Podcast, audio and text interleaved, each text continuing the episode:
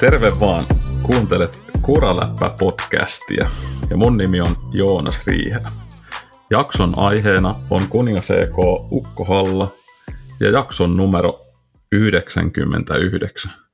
Kohta ollaan 100. Yes. Eli tänään ruoditaan maastopyörä Enduron SM-sarjaa viimeistä osakilpailua. Ukkohallan kilpailu oli tuplakisa, eli lauantaina ja sunnuntaina ajettiin erilliset kilpailut. Mulla on tänään vieraana, tai voiko sanoa vieraana, koska mä oon täällä tänään äänessä enemmän mahdollisesti, mies, joka valitsee juustot kaupassa puristelemalla. Mies, joka on ajanut 100 kilometriä putkelta. Mies, joka on ajanut 400 kilometriä siirtymän pyörällä maastopyöräkilpailuihin Ukkohallaan. Oikein paljon tervetuloa, Pop Jakovski. Kiitos paljon, Jons. Hei, mitä sä arvostat noista eniten, noista saavutuksista, mitä sä luettelit tuossa? Kai se on se juusto kuitenkin. No kyllä se varmaan itsekin tykkää paljon ruuasta, niin hienoa, kyllä se juusto vie voito. Hyvä. Mä olin laittanut se vielä ensimmäiseksi. Niin, mä mietin, että ei toi nyt ihan vahingossa tohon järjestykseen ole livahtanut, mutta tiedätkö Jons mitä? Mä ilahduin, kuinka sä olit onnellinen siitä, että kohta on 100 jakso. Se oli, se kuulosti aidolta. Kyllä. No niin. Niin, tää on makea tuolla jaksonumerossa 99. Kyllä, Wayne Gretzky. Kyllä. Näin on. Kyllä siis, näin. Mä oon ollut aika monessa jaksossa mukana, mutta mä en ole ikinä ollut vetämättä tuota alkua. Niin sanotaanko, että mulla on erikoinen fiilis. Oikein hyvä fiilis. Se on tosi hauskaa. Jotenkin tuntuu, että mä oon ihan niin kuin täällä toisella puolella ja niinhän se on vissiin vähän niin kuin tarkoitus ollakin tänään. Kyllä. Ja mä en todellakaan tiedä, mitä mä oon tänään tekemässä ja tää on vähän jotenkin jännittävää, kun se on sulle niin luontevaa, niin olla tällä puolella sitten. No, kato Joonas, kohta se tulee. Ei muuta kuin vaan sellainen about 89 jaksoa, niin sitten alkaa sujuu. Eli ihan pian. Ei se suju kyllä vielä muuta. Tästä ruvetaan reenaa. Joo, kyllä. Näin, hei, otetaan kuulumiset tuossa kohtapuoliin tarkemmin. Hypätään suoraan aiheeseen. Viikonloppuna ajettiin Valdisolessa DH:n finaali. Maailmancupin finaali.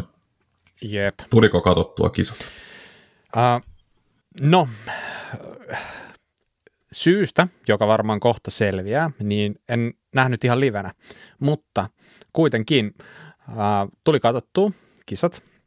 Ehkä vähän silleen niin kuin pikkasen silmä alkoi, niin kuin, miten mä nyt sanoisin, silleen olla lurpalla. En mä tiedä, olisiko sitä nyt oikein sanottu, mutta siinä mutta joka tapauksessa tuli katsottua ja Valdisole, siis okei, nyt mun pitää ihan kysyä, että ootko sä ollut Valdisolessa? Onks niinku joku tällainen muistikuva mulla on? Joo, mä oon ajanut siellä 2011 maailmancupin startiin ja tosin karsiuduin finaalista ulos, mutta oon ajanut siellä Aaron Quinnia vastaan esimerkiksi. Mä jäin sille 30 sekuntia. Okei, no mutta sehän ei ole mitään. Mutta siis, joo, siellä ajettiin kisa ja mikä mulla nyt tietenkin jotenkin teki siitä erikoisen kisa, kun mä sitä seurasin, oli se, että se oli viimeinen kisa, mitä Red Bull TV tarjoaa noita maailmancupikilpailuja. Eikö se ollutkin? Onko näin? Mä en tiennytkään tuota. Kyllä. Joo, minkä se siis siirtyy? Nythän se vaihtuu. Se vaihtuu, eli Discovery alkaa jatkossa tuottaa niitä kisoja. Ja toi tiimihän ehti vetää siis käytännössä, muistan, mä katsoin sitä viimeistä kisaa, oliko se XC-kisa nyt tuossa viikonlopun viimeinen kisa, siinä sanottiin, että ne on vetänyt 299 kisaa tässä, niin kuin siinä niin kuin tässä ajanjaksolla, mitä ne on tehnyt tuota hommaa. Että on ne aika kauan tehnyt. 130 DH-kisaa ne on striimannut. Niin, Rob Warner ei ole enää jatkossa siis äänessä maailmancupin DH-kisoissa. Se on ehkä pieni shokki mulle. Joo. Tämäkin tuli yllätyksenä mulle. Mä oon ihan ulkona. Kukahan siellä sitten niin kun rupeaa vetämään sitä? Niin, aika isot saappaat, sanoisin. Mm. No hei, mutta säkin ilmeisesti siis katot kisa. No joo, kyllä. Mutta pikkasempi tuli niin kuin kiireessä selailtua sitä, niin kuin skippailtua sitä, että koitin niin kuin kuumat nimet niin sanotusti katsoa ja valitettavasti naisten lähtö jäi itsellä katsomatta kokonaan, mutta tuli kyllä katsottua. Mitä mietteitä Bobilla kilpailusta? Siis päällimmäisenä niin kuin itse kisaan liittyvänä asiana on se, että kun mä katson sitä rataa, niin se näyttää aivan sairaalta. Se näyttää siltä, että niin kuin mä en pääse sitä edes niin kuin jollain ilmatyyny aluksellakaan alas. Että se on tosi vaikean näköinen rata ja jengi kaatuu tosi paljon. Ja sitä pölyä oli ihan mielettömästi siellä. Niin onko sulle sellainen fiilis, että se oli vaikea silloin, kun sä olit siellä?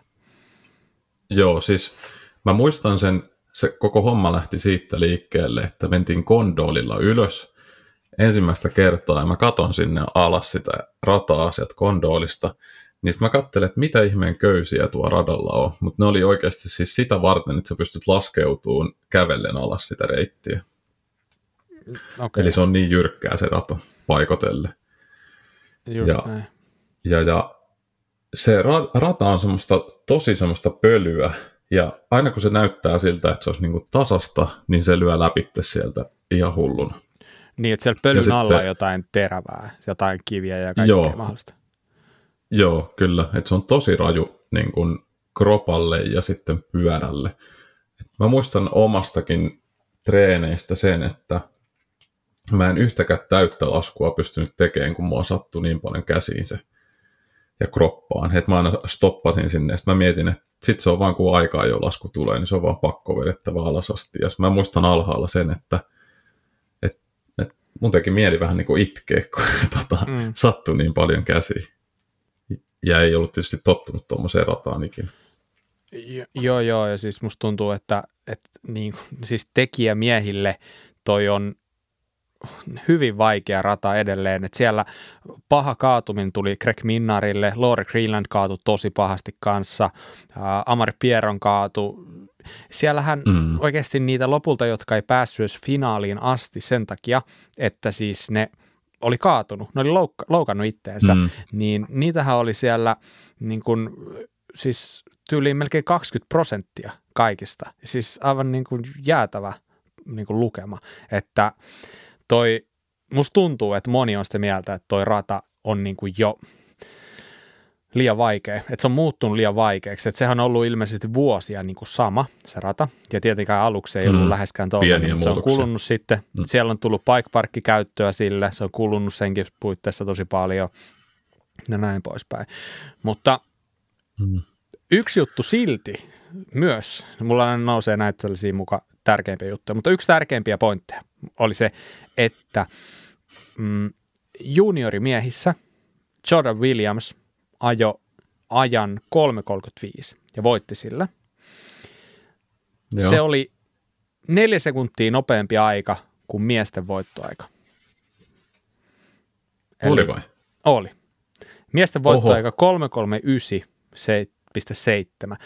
4 sekuntia nopeampi kuin elite miehissä voittoaika, niin mä en ole ikinä nähnyt tällaista. Mä en muista ikinä tätä. Totta kai niin kun ne ei laske samaan aikaan. Siinä voi olla jotain, että marginaalisesti paremmat olosuhteet, tai joskus voi olla, että on tosi paljonkin ollut paremmat olosuhteet, mutta aina silti niin kun miehet on tullut sieltä vaan kovempaa sitten kuitenkin. Niin nyt oli tosi kuivaa, tosi pölystä, joten mä voisin kuvitella, että ne ei niin kun ihan super paljon edes ole muuttunut ne olosuhteet. Niin Jordan Williams 3.35.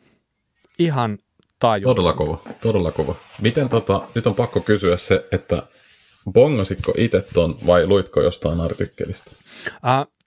Mä itse asiassa kuuntelin juttuja tähän liittyen, niin tällaisia analyysipodcasteja, mitä näistä kisoista on, ja siellä nostettiin tämä esille, ja sitten piti mennä katsoa, että mitä ihmettä, ja sitten niin katsoa, että ei ole totta, että se ei ole edes niin kuin silleen niin kuin millään sekunnin kymmenyksellä voittanut, vaan 4 sekuntia. Se on tosi pitkä aika tuollaisessa kisassa. Ja kyllä. Tästä asiasilla voi sanoa, että nyt niin kuin juniorimiehissä just toi Jordan Williams ja Jackson Goldstone Jackson Goldstone muuten paitui ei kaatu suorituksessaan, oli silti 4., ei huonosti, mutta ne on niin kuin ollut niin kovia tossa, että musta tuntuu, että ikinä junnusarja on ollut noin kova tasoinen. Ja mä en ole itse asiassa varma, että onko Jordan Williams siirtymässä jo eteenpäin. Mä voin itse asiassa tuosta katsoa, että mikä niiden iät on. Se on 04 syntynyt. No joo, ne on siirtymässä nyt sitten siitä niin kuin pykälää. Eli käytännössä, se on käytännössä miehiin seuraavaksi, eikö näin? Joo, onko se niin kuin se 19-vuotiaana siirrytään suoraan sinne? Joo. Just näin. Eli ne on tullut miehiin ensi vuonna, niin tiedätkö mitä musta tuntuu, että nyt on tullut miehiin sellaiset tyypit, jotka voi oikeasti hätytellä podiumia niin kuin kisassa kuin kisassa. Kyllä, ja yksi, mikä varmaan sunkin mielestä yksi siisteimmistä tuosta kisasta, niin Aaron Quinn. Joo. Mies veti 4. siellä. Kun se lasku alkoi, joku kysyi multa, että miten sitä Aaron Quinn, kuinka tulee menee, niin haluatko tietää, mitä mä vastasin? No, kerro. No mä sanoin se suoraan, että ei ole tulos, ei ole Aaronin päivä. Olin kyllä aika väärässä. Tiedätkö mitä mä mietin? Mä mietin, että mikä tekee sen, että Quinn ei enää pärjää. Mä mietin sitä siellä, kun se lähti ylhäällä. Kun se tuli maaliin, sehän siirtyi kärkeen ja musta tuntuu, että se oletti, että nyt on niin kuin hyvä lasku. Mutta siitähän ei mennyt kuin pieni hetki, niin toinen jenkki ja oma tiimikaveri itse asiassa Dakota Norton tuli ja löi parilla sekunnilla Aaron Quinnin. Musta tuntuu, että Kyllä. Vaikka tavallaan Aaron Quinnilla taitaa olla siinä Intensen tiimissä vähän muutakin kuin pelkästään tiimipaikka, että hän taitaa omistaa osan siitä tiimistä. Että varmaan ihan siisti juttu, mutta mä silti väitän, että se jätkä on niin kilpailuhenkinen, että sitä aika paljon ärsytti se, että nuori tiimikaveri oli nopeampi. Kyllä varmasti, mutta on se varmaan kyllä niin siistiä päästä taas huipulle tonne mukaan, ja olihan se tosi makea nähdä, että se on siellä taas. Kyllä. Tekstilläkin on ollut vähän niin kuin jäänyt tuohon niin kuin loukkaantumisen varjoon nämä aikaisemmat, tai viimeiset kaudet tässä. Joo, vähän, ja en tiedä mitä kaikkea ollut, mutta ollut kyllä vaan varjo siitä vanhasta Aaron Quinnista, mutta nyt tänä vuonna on niin kuin alkanut lämpeämään kone ja ehkä tämä tarkoittaa sitä, että ensi vuonna tullaan taas kovempana kuin koskaan. Eihän siitä ikinä tiedä, kyllä sekin alkaa olla jo aika vanha, mutta on se vielä nuorempi kuin Greg Minnar kuitenkin. Kyllä. Yhden semmoisen huomion tein kanssa tuossa, en tiedä kiinnititkö sä siihen asiaan huomioon, mutta ihan kuin jotkut kärkikuskit olisi vähän niin kuin luovuttanut siinä pedolla, että ei niin kuin puristettu loppuun asti sitä. Mä en tiedä, että onko toi niin kuin mun omaa ajattelua vaan vai mistä se tuli, mutta sitten tuli mieleen se, että onko se, että ei enää niin kuin kokonaiskapin tulokseen pysty enää niin paljon vaikuttaa, niin sitten se loppuu se yrityskin. Toi on ihan kausi takana tietysti. Niin toi on ihan hyvä pointti, koska nythän oli tosiaan viimeinen kilpailu ja totta kai se kokonaiskilpailu vaikuttaa siihen, että joillekin on sellainen tilanne, että he vaikka kuvitellaan että johtaisi kappia, niin sitten se on enemmän niin kuin se on puolustus, mitä vedetään. Että halutaan, pakko vetää niin kuin varman päälle, ei ole välttämättä pakko voittaa, on pakko vetää vaikka 10 sakkia tai jotain randomia, niin sitten niin kuin vedetään sillä, kun taas sitten jotkut on sellainen, että niillä ei ole mitään chanssiä enää kapissa, ne on ollut vaikka puolet kaudesta poissa, niin niitä kiinnostaa vain ja ainoastaan enää se niin kuin osakilpailuvoitto. Että tavallaan jengi tulee niin eri lähtökohdista tohon, mutta toi mitä sanoit, niin mulla on vähän, mä niin kuin jotenkin ehkä näin sen enemmän sillä, että jengi vaan väsy. Niin kuin se oli niin raju, se oli niin raju rata, se hakkas koko sen niin kuin vajaa 4 minuuttia, niin se voi olla vaan, että se alkoi niin kuin näyttää siltä se, kun vaan niin kuin oikeasti kovatkin alkaa väsyä, että aarpumppi tuli ilmeisesti niin kuin lähes jokaiselle siellä kuitenkin jossain määrin. Joo, kyllä. Kiinnittikö muuten huomioon siihen, että kuinka paljon niin kuin ensimmäisessä siinä juurakkosetissä, varmaan niin kuin mikä ensimmäisenä kamera tuli näkyviin startin jälkeen, niin kiinnittikö huomioon, kuinka lepatti ristiin rastiin siinä koko radan leveydeltä. Ja se välillä vähän näytti siltä, että onko se niin kuin, ajaako ne mukaan oikeasti niin eri ajolinjaa vai lipeskö se niin monella vaan eri ajolinjalle? Niin, se on kyllä itse asiassa ihan hyvä kysymys. Mä en oikeastaan sitä silleen niin noterannut, mutta mun mielestä siellä oli aika paljon sellaisia paikkoja, missä selkeästi oli niin kuin varaa valita sitä linjaa, että kaikki ei todellakaan ajanut samaa linjaa. Mun mielestä se on just siisti. Ja tosta niin kuin just tämä niin kuin hyvä esimerkki on tuo Andreas Kolb, joka oli siis kisassa kakkonen. Loris Vergier siis voitti miesten kisa, Kolb kakkonen ja Dakota Norton kolmas. Niin Kolb oli sellainen tyyppi, että kaikki alkoi niinku seuraamaan, että mitä linjoja hän valitsee. Että se jotenkin, sillä oli tosi hyvä tatsi tuolla. Ja sitten, mitä just tuossa kuuntelin vähän analyysiä siitä, niin siellä niinku alettiin puhua silleen, että jengi alkaa kysellä toisiltaan kaikki nuo kärkikuskit, että mikä se on se, niinku se Kolb line, että mitä se Kolb ajaa, tiedätkö? Oletteko te nähnyt sitä Kolb-linea, että mikä se on täällä? Tiedätkö, että et selkeästi siellä niin kun oli luovuudelle sijaa, jos näin voi sanoa. Mun mielestä se on makea juttu. Hyvä rata on mun mielestä sellainen, missä on sitä. Joo, ja se on tosi makea nähdä, niin kun, että lähetyksestäkin näkee niitä eri ajolinjoja. Se on aina makea nähdä, että ai noinkin voi ajaa tuosta kohtaa. Kyllä.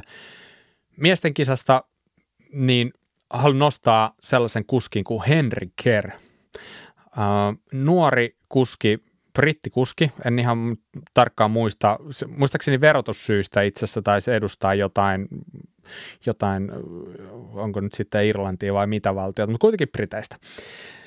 Pro-Painin tehdaskuski, niin hän ajoi elämänsä laskua. Viimeiseen mutkaan asti oli kiinni podiumissa ja viimeiseen mutkaan kaatui. Siinä mulla niin kuin mielestä. Se oli karua katsottavaa. Joo, että kaveri tekee elämänsä laskua. Aika nuori jätkä kai ilmeisesti, niin teki pahaa, mutta toisaalta kyllä mä luulen, että hän silläkin laskulla todisti jo monelle, että vauhtia löytyy. Onko se Bernard Kerrille jotain sukua? Mä en usko. Sukunimi sama, mutta en ainakaan ole kuullut, että olisi. Okay. Se oli hauska, kun siinä vertailtiin justiin Bernard Kerr johti ja sitten toinen Kerr. Siinä oli kaksi Kerria, vaan siinä on se sellainen jännä visualisointi siitä, että kumpi johtaa milläkin hetkellä. Niin siitä oli itsellä ihan pihalla, että kumpi Kerri tämä nyt on, joka tässä on edelleen ja kumpi on toi takana ja sitten ne vaihtelee. Niin, ihan sekaisin meni, mutta ei se mitään. Mutta joo, sääli, että kävi näin, mutta ehkä se tulee vielä joskus. Se Henry vielä, vaikka se kaatui, niin se oli silti 32. Joo, se ehkä se kertoo jostain. Että, niin, ja vielä niin kuin kovavauhtisessa kohdassa kaatuu. Niin, just näin. Hei, katsotaanko vielä siitä loppukauden cupin tulokset sitten. Voittajahan oli Amaury Pierron ja toiseksi tuli Loris Vergier ja kolmanneksi Finn Iles. Mitäs mietteitä näistä? No eikä siis se, että Amaury Pierronhan varmisti voiton sillä, että Finn Iles ei osallistunut viimeiseen kilpailuun. Ja se, että Finn Iles ei osallistunut, niin se tarkoitti, että jos Loris Vergier voittaa, niin hän nousee toiseksi. Ja kuinka kävi? Hän nousi toiseksi. Että silleen tuo viimeinen kisa ratkaisi aika paljon. Joo. Että tavallaan niin kuin no, Amaury Pierronin voitto nyt oli aikaista päivänselvä muutenkin, mutta niin viimeisen kisaikana vielä vaihtui kakkosia, että silleen ihan siistiä, että vielä niin kuin tavallaan merkitsee toi viimeinen kisa siinä mielessä. Kyllä. Mitäs sulle? Oliko mikäs toi Finn Ilesin tilanne oli sitten, kun hän ei osallistunut?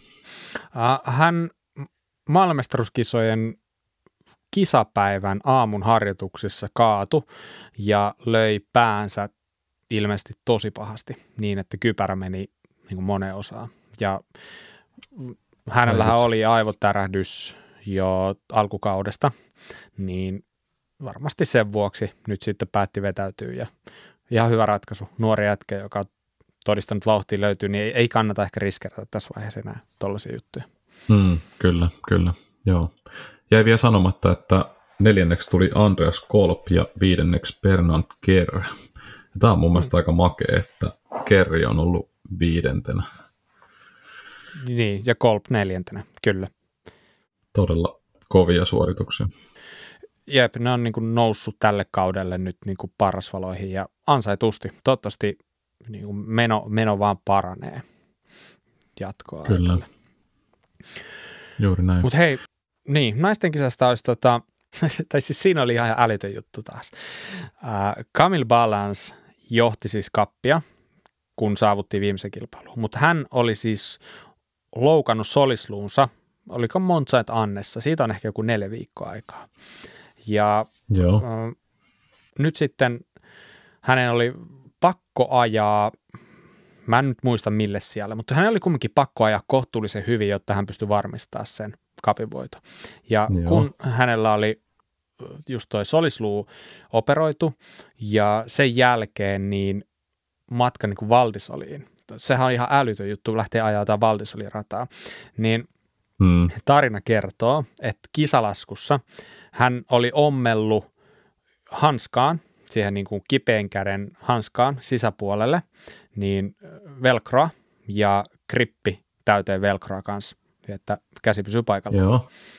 Että se oli niin kuin hänen avainkohtansa, että hän ei pysty pitämään kiinni sille niin kovaa, mitä pitäisi pitää tuollaisella radalla, niin hän teki tällaisen ratkaisun, että velcrolla käsi kiinni tankoon ja that's it. Ja sijoitus oli 5. Sijoitus oli 5 ja se riitti just siihen, että hän pystyi puolustamaan sen mestaruutensa, eli mä en tiedä itse asiassa, että olisiko enää riittänyt, jos hän olisi ollut 6, mutta niin kuin, täydellinen mun mielestä niin kuin tarina. Mun mielestä se niin siisti. Se on tosi hyvin koko kauden, pois lukien sitten se loukkaantuminen, joka senkin sotki koko homman melkein, mutta sai puolustettua vielä. Joo, kyllä. Siellähän itse kisassa sitten voiton vei Nicole, mä en tiedä miten tämä lausutaan, Miriam, miten sä sen lausuisit? Joo. Kyllä, Miriam Nicole vei voiton vakuuttavasti, 4 sekunnin erolla kyllä. Nina Hoffmanniin. Ja 3. Valihöl. Kyllä, pieni nosto siitä, että Jesse Plevit 4. Sellainen nuori Uuden-Seelannin kuski, joka on aika hurja mimmi. Ajaa nimittäin nyt tulevana viikonloppuna jotain Red Bull Hardline, niin ainoa naisena ikinä on mukana siinä kisassa. Niin se on sellainen rata, mitkä monet jätkätkään ei uskalla ajaa, niin se, että se on siellä mukana, niin musta se on niinku ihan sairasta. No, mäkin olen itse asiassa, mä oon miettinyt sitä rataa, että niin kun, kuinka monen kohdan siitä uskaltaisi ajaa alas. Jep.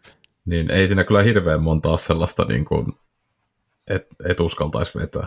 Ja toi Jess Plevit on just sellainen, että kun näkee jotain näitä raw-videoita jostain kisoista ja siellä on isoja hyppyjä jossain DH-kisoissa ja tälleen, niin se vetelee niitä niinku aivan lunkisti, tekee niistä jotain no-handereita ja tälleen. Ja sitten siellä on moni jätkäkin niinku kattelee ja miettii, että uskaltaako ne ajaa niistä.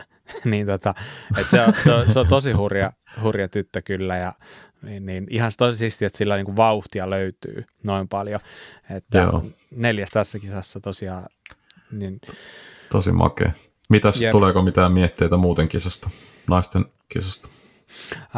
No naisten kisa nyt ei sille oikeastaan muuten herättänyt mitään muuta ajatuksia, muuta kuin se, että Nina Hoffmannin toinen sija on niin kuin sellainen kirsikka kakun päälle siihen, että se on nyt oikeasti vakiinnuttanut paikkansa tuolla ihan kärjessä.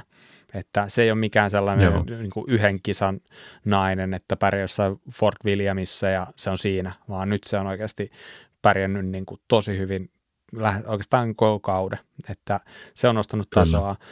Ja ei oikeastaan muuten, että siinä kokonaiskisassahan 2. sitten tuli Miriam Nicole, joka niin hävisi sitten lopulta, olisiko se ollut noin 60 pistettä voiton, ja Valihöl oli 3. ja Nina Hoffmann 4. Että hieno kausi, erittäin, erittäin hieno. Kyllä mä niin kuin voin sanoa, että on ollut tosi fiiliksissä jokaisesta kisasta. Mutta toivotaan, että ensi vuonna päästään myös seuraamaan, tosiaan nyt kun siirtyy siihen Discoverylle, niin tämä on iso kysymysmerkki vielä, että mitä se tarkoittaa.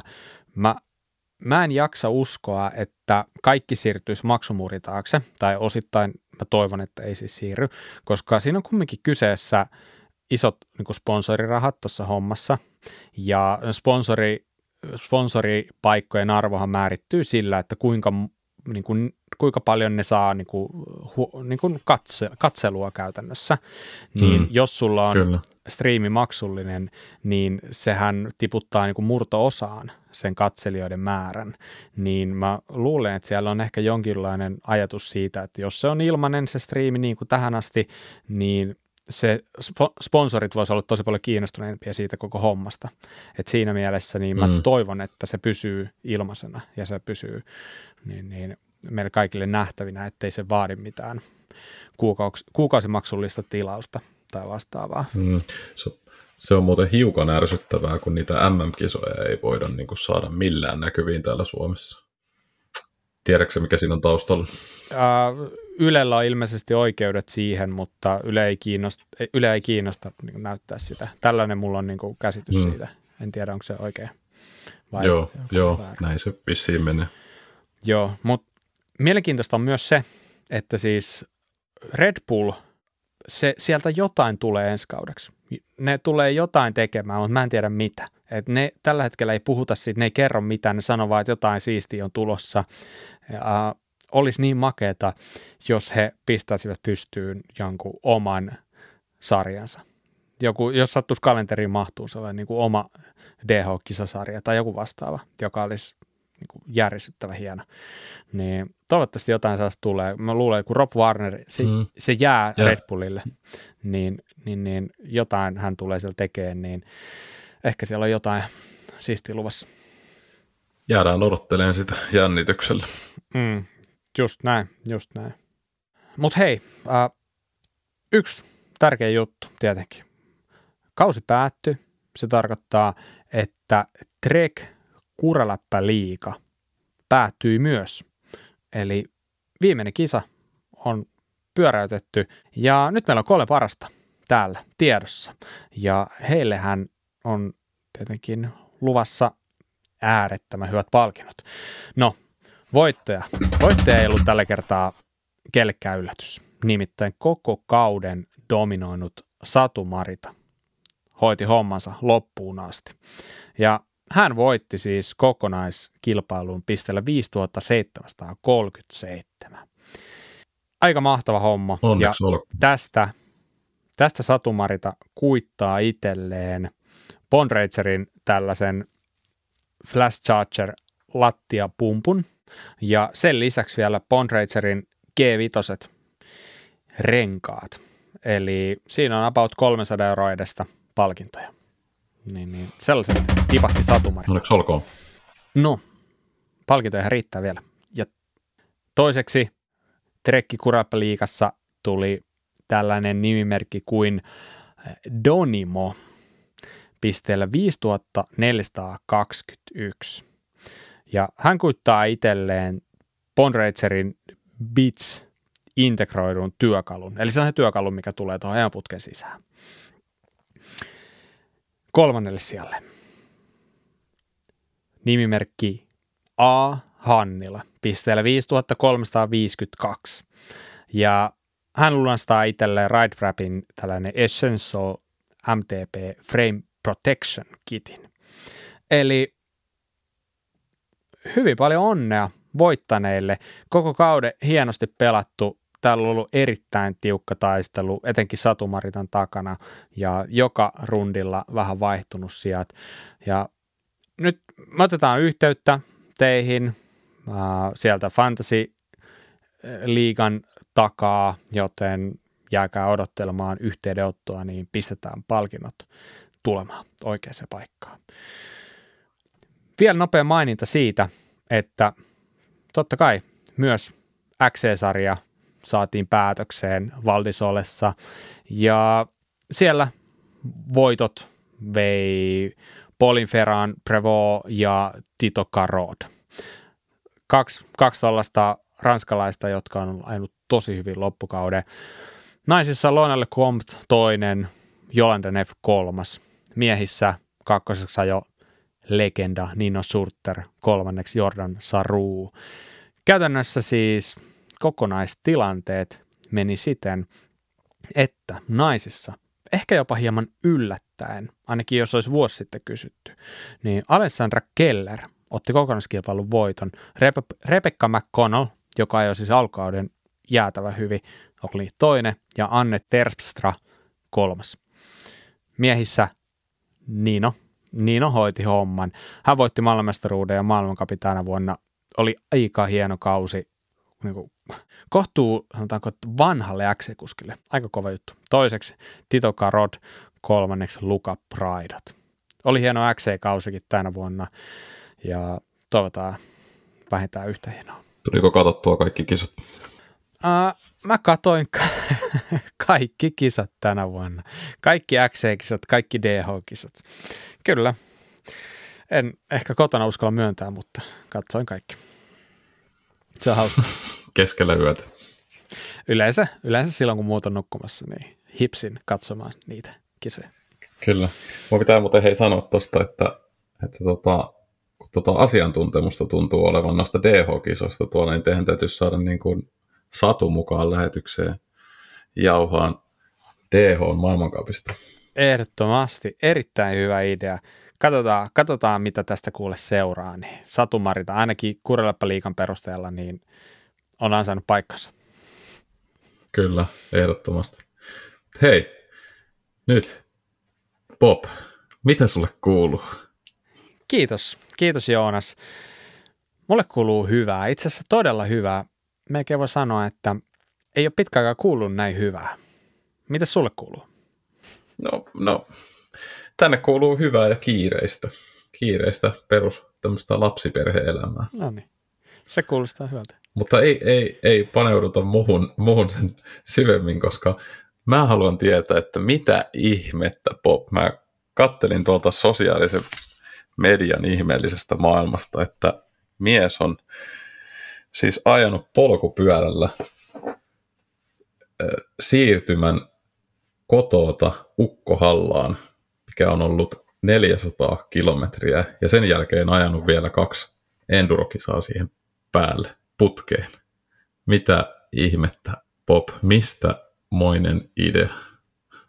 Kiitos, vai voisiko tuo vasta kiitos, en tiedä, mutta kuitenkin niin idea hommaan ihan kylmästi on niinku herännyt siitä, että mä oon huomannut, että jengi on alkanut tekemään tätä tuolla niinku EVS:ssä ja siellä on muutamia kuskeja, niitä on ehkä joku 4-5 kappaletta, jotka on tehnyt tätä ja sieltä ehkä sellainen jonkinlainen kipinä niinku jäänyt päälle, että toi olisi aika makeeta tai siinä on jotain sellaista niinku hienoa ja sellaista alkukantasta, silleen sellaista vanhanaikaista suorastaan, mutta en mä sitä silleen niin kuin, ei se oikeastaan, en mä tiedä tuliko se niin kuin saman tien. Se yhdellä lenkillä tässä kesällä tuli mieleen, että itse asiassa, että mulla on se Ukkohalla tässä nyt kalenterissa, että voisiko se olla. Ja sitten mä katsoin, että hei 400 kilsaa, että ei se niin kuin, ei se ole niin kuin mahdottoman pitkä,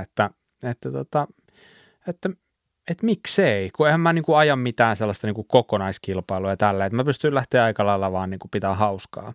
Mä ajattelin, että no miksei, että toihan voisi olla hyvä idea, että tietenkin nyt vaan niinku muutamat reunaehdot pitää täyttyä ja pitää saada huijattua joku mun mukaan, niin. Itse asiassa tämähän oli Joonas sellainen aika hauska juttu, että mähän aikanaan sulle kerroin tämän mun idean. Sä olit yksi harvoista, jolle mä paljastin tämän etukäteen. Halusin lähinnä nähdä Kyllä. sun ilmeä, voisin sanoa. Mitä sä ajattelit silloin, kun mä sanoin tämän sulle? Mitähän mä olisin silloin ajatellut? Mä mietin, että no miksei. Miksei, ja jos siihen on mahdollisuus, niin mikä ettei. Että toihan on ihan niin kuin makea kokemus. Ja niin kuin, kyllähän mun täytyy niin kuin hattua nostaa, että niin kuin lähtee tuollaiselle setille. Kaikki ajokamat mukana enduropyörällä. Ja on toi tosi hurja setti. Ja ajaa sitten vielä niin kuin 2 kisaa sen jälkeen, niin kyllä siinä voi olla pikkasen mehut vähissä sitten viikonlopun jäljiltä. Et itse asiassa kun tämä nauhoituskin tässä oli alkamassa, niin Bob tuossa veteli kaksinkäsin karkkia naamariin, niin taitaa olla jonkunmoinen energiavaje. No, sillä on hyvä perustella tästä eteenpäin kaikki kerrat, kun se karkki liittyy siihen. No. Mutta siis toi oli mulla mielessä noin niin kuin pari kuukautta ennen, mutta se oli niin hauska, kun mä en uskaltanut sitä sanoa oikein kellekään. Tietenkin mulla oli kaveri, joka lopulta mun kanssa lähti ajamaan tätä, Markus, niin Markusta mä tietenkin aloin lämmitellä jo hyvissä ajoin, koska mä tiesin, että hän ei välttämättä niin kuin heti innostu tästä, niin kuin ei innostunutkaan. Mutta lopulta sitten sain innostumaan, mutta mä ajattelin, että mä en voi kertoa tästä hirveästi. Mä voin puhua tästä, koska sitten mulla niin kuin nousee hirveät paineet siitä, että mun on pakko toteuttaa se. Mun on pakko toteuttaa se, kun mä oon saanut se ääneen. Ja mä pelkäsin tietenkin sitä, että mitä jos ennen reissua mä sairastun, loukkaannun tai sitten on vastatuuli tai sataa vettä tai tällaisia asioita. Niin mä ajattelin, että sit se jää vaan niinku tekemättä ja se olisi kaikesta nolointa, että sä vähän niinku etukäteen puhut, että hei mä oon ehkä yrittämässä tällaista ja sit sä et edes lähde yrittämään. Niin tästä syystä oikeastaan vasta sitten niinku pari päivää ennen sitä reissua mä sitten niinku, vähän niinku paljastin sen tarkemmin, että mitä tapahtuu ja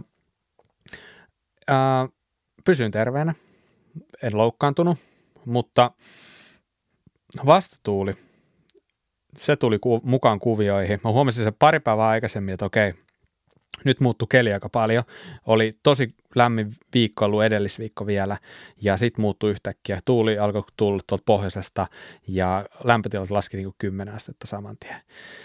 Ja saatiin se sadekin sinne matkaan, mutta siis toi vastatuuli ja sade oli sellaisia, että en mä voinut enää perua.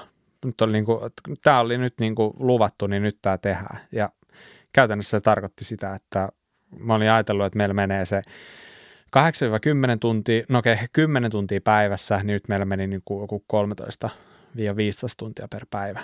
Eli aika paljon piteni päivä. Mä pikkasen kelataan taaksepäin tuossa, ei mennä vielä noin syvälle siihen asiaan, että mitä siellä on ollut siellä matkalla. Mä haluan niin kuin aloittaa tämän keskustelun siitä, että mitkä oli sun fiilikset vähän ennen starttia. Haluatko sä tietää, kuinka mä oon valmistautunut tähän reissuun, jos vedetään vähän vielä taaksepäin? Joo, kerro vaan. Ja haluan. Mä valmistauduin reissuun ajamalla 30 sekunnin vetoja täysiä. Mitä? Se on ihan totta. Se oli ainoita treenejä oikeastaan, mitä mä ehdin tehdä ennen sitä. Niin mulla on niinku 3 viikkoa aikaa. Mä että okei, nyt mä niinku, mulla on 3 viikkoa aikaa vähän niinku treenata, mitä mä ehdin tehdä. Mä että okei, mä ehdin kerran viikossa ajaa 30 sekunnin vetoja. Se oli nopea treeni, sen sai aina niinku tunnissa tehtyä. Ja sitten mä kerran mä ehdin käydä vähän niinku tiellä ajaan.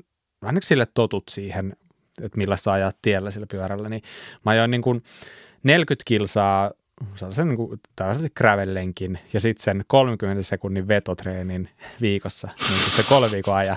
Siinä oli mun valmistautuminen. Joo. niin.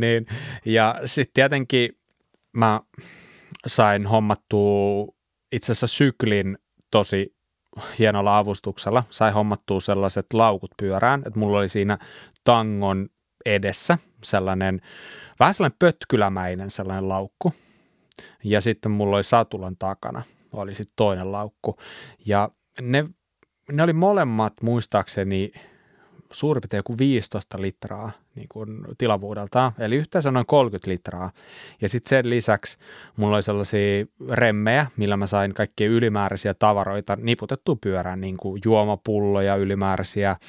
Ja sitten mä sain pistettyä mun full face-kypärän kiinni siihen takana olevan laukkuun sellaisilla remmeillä ja kaikkea tällaista. Mutta en mä oikeastaan niinku hirveästi mitään lähtenyt hankkimaan tuon reissua varten. Et mä ajattelin, että mä tuun ajamaan sille enduropyörällä ja ihan sillä niinku setupilla, millä sitten kisaankin. Että tavallaan mä en haluu tehdä tästä mitään sellaista isoa juttua sen takia, koska mä ajattelin, että tämä on mulle todennäköisesti vaan niin kertaluontoinen asia. En mä tule tätä jatkaan, tätä harrastusta silleen välttämättä, tätä niin kuin enduro pyörämatkailua, niin en sitten viittynyt alkaa panostaa se enempää. Mutta se, mitä mulla pyöri mielessä lähtöhetkellä, niin oli oikeastaan vaan sellainen hirveä hinku päästä matkaan. Mä olin monta päivää jo siinä miettinyt, että nyt pitäisi jo päästä, että jengi alkaa kotona niin kuin sairastua ympäriltä. Lapset oli, kaikki kolme lasta oli kotona, kaikki sairaana, vaimo oli sairaana. Ja sitten kaikista hauskinta, että sillä mun niin kuin, kaverilla, sillä Markuksella, joka lähti mukaan, niin siellä oli ihan sama juttu. Koko perhe sairasti, mutta Markus oli terveenä.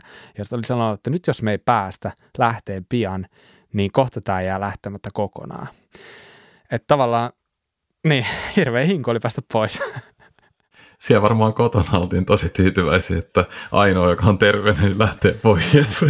No arvaa vaan. Oli kyllä sellaiset niin kuin terveiset siinä lähtiessä, että sitten niin hemmetin nopeasti takaisin sieltä, että sinne ei jäädä kyllä sitten enää yhtään asumaan. Että puhumattakaan, että pyörältäisiin takaisin, että ei muuta kuin nopeasti kotista. Mutta pakkasitko sä niin kuin kaikki ajokamat mukaan, millä sä olisit normaaliolosuhteissakin ajanut sen kilpailun? No, jos jotain miettii, mitä mä jätin pois, niin mä jätin panssarin pois. Mä en ottanut panssarin mukaan ollenkaan.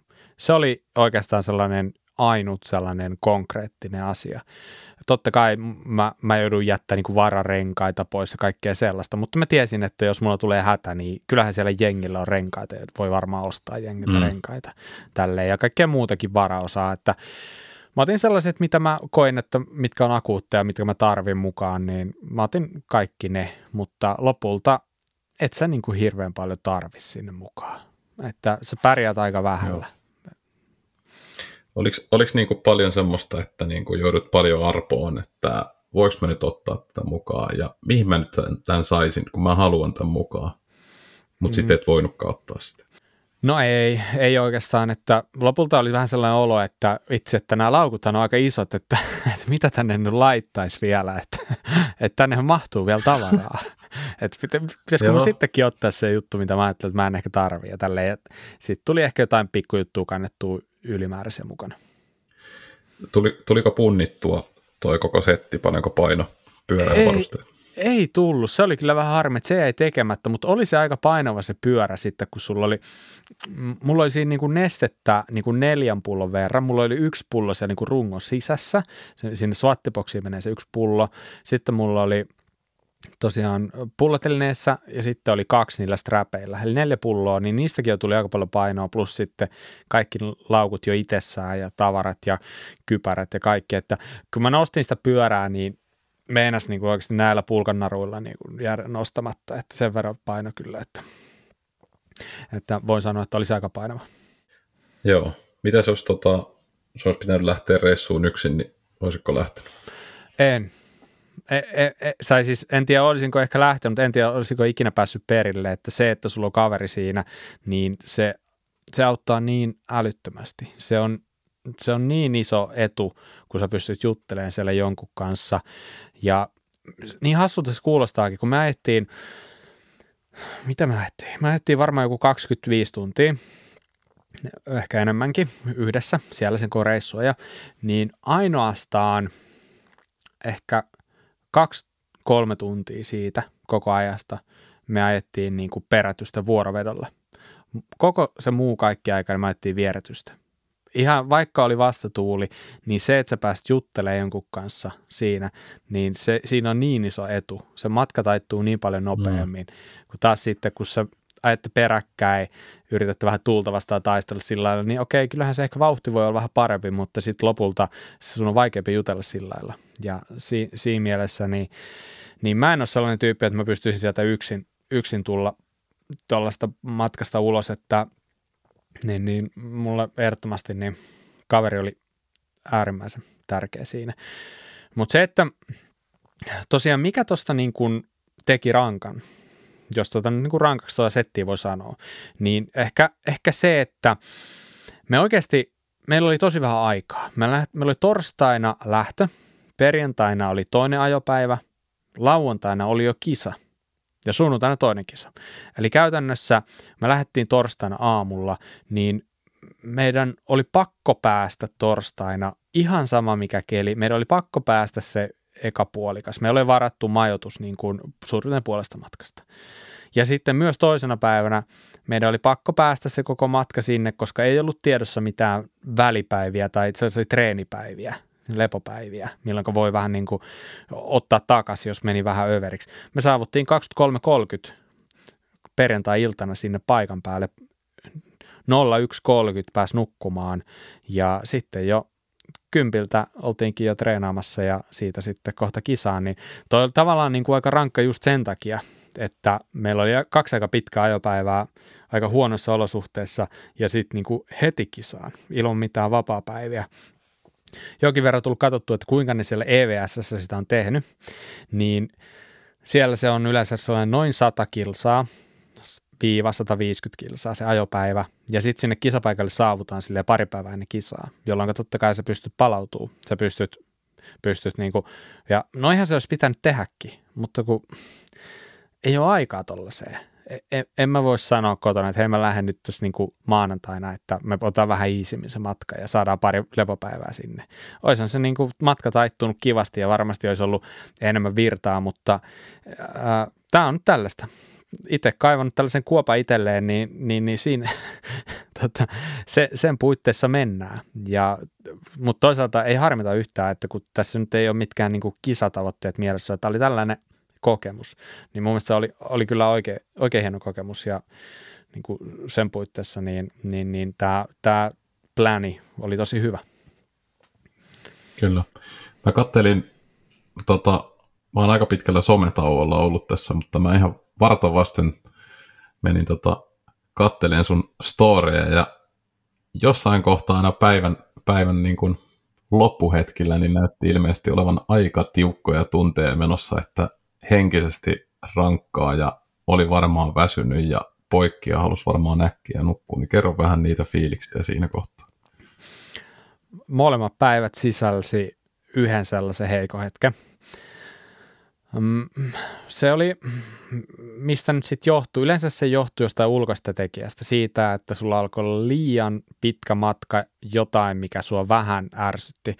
Ekana päivänä se oli se, että meillä oli noin 80-90% hiekkateitä siinä matkana ja ne oli juuri lainausmerkeissä kunnostettuja, eli ne oli tavallaan niin kuin tasotettu ne hiekkatiet, niitä oli sorastettu, ne oli tosi huonosti rullaavia ja se söi meillä vauhtia tosi paljon, se teki siitä vähän taas vielä rankempaa, niin sitten kun sitä jatkuu, niin jossain vaiheessa niin kun sä niin kun väsähdit siihen ja tuli sellainen hetki, että voi vitsi, että tiedätkö niin kuin, että loppuisi tämä jo tämä paska ja näin poispäin. Mutta se oli sitten taas, niin kuin tollaiset pystyy yleensä kuittamaan sillä, että pysähdyt hetkeksi ja oikeasti vedät kaksin käsin karkkia naamaa ja vähän sipsiä päälle vielä. Ja jos on kokistölkki jossain, niin sillä vielä niin kuin se kruunaat se. Ja sitten se muuttuu ja katoaa. Että tavallaan tokana päivänä se tuli silleen, että me oltiin just lähtemässä Kajaaniin ja meillä oli sellainen 40 kilsan pätkä valtatien reunaa. Ja se oli puuskittainen vastatuuli, rekkoja tuli koko ajan ihan hullun läheltä, sato vettä kun silleen, että 10 minuuttia sato vettä, sitten oli 10 minuuttia kuivaa, 10 minuuttia sato vettä, sitä niin kuin tuli vähän niin kuin jaksottaen koko ajan.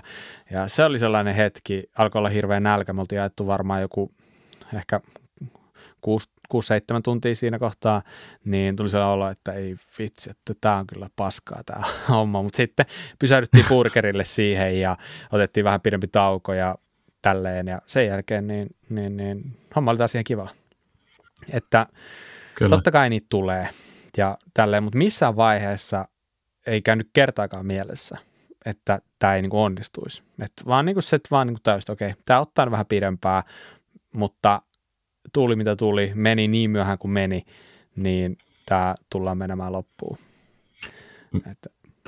Tämä on kyllä makea kuulla, että niinku, sit on kumminkin kamppailtu siellä henkisesti ja ei kertaakaan ollut mielessä toi, että voisi lopettaa koko homman, että voisi joku ottaa kyytiin ja päästä Ukkohallaan. Niin, kyllähän niitä sinne meni jengiä tietenkin autolla, jolla varmaan kyyti olisi mahtunutkin, mutta ei käynyt kertakaan mielessä, että kyllähän niin kuin lopulta se alkoi mennä siihen, että tämä siirtymä oli tärkeämpi kuin se itse kisa.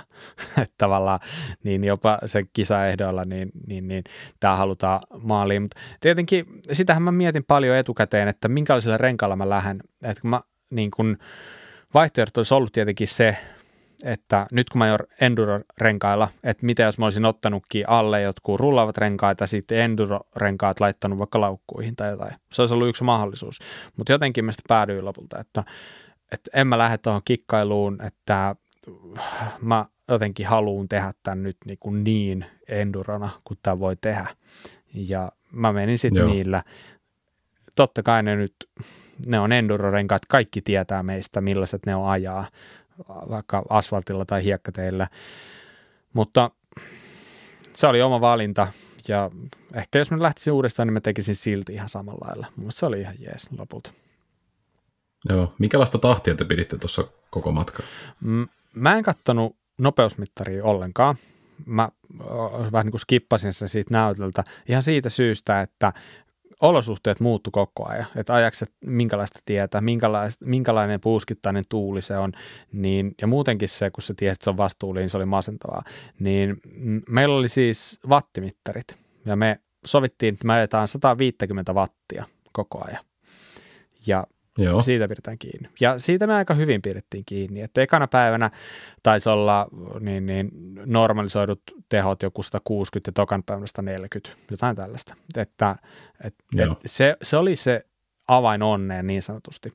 Eli toi hommahan voi mennä puihin sillä, että sä ajat liian kovaa. Se on varmaan se kaikista yleisin ongelma. Ja tuolla me saatiin eliminoitua se ongelma pois. Että jos me oltaisiin katsoa pelkkää vauhtia, niin eihän se olisi kertonut meille mitään. Välissä toit me ajettiin 150 wattia, se tarkoitti sitä, että me ajettiin hiekkatiellä, ei olisi mitään ylämäkeä, oli vaan se vastatuuli, niin 11 kilsaa tunnissa oli vauhti. Tiedätkö, se oli aika masentavaa, tai todella masentavaa. Se on henkisesti rankkaa. Niin, siitä tulee sellainen olo, että tämä ei lopu ikinä ei päästä perille, niin tavallaan, että sulki ne nopeudet pois mielestä, ei mieti niitä, niin se oli se taktiikka, ja mä uskon, että se toimi. Ravintopuolessahan niin me ei edes yritetty leikkiä mitään asiantuntijoita. Mä kävin nostaa Lidlistä niin montaa erilaista karkkipussia, kun mä keksin. Siellä niin kuin suurin piirtein, mitkä näytti hyvältä.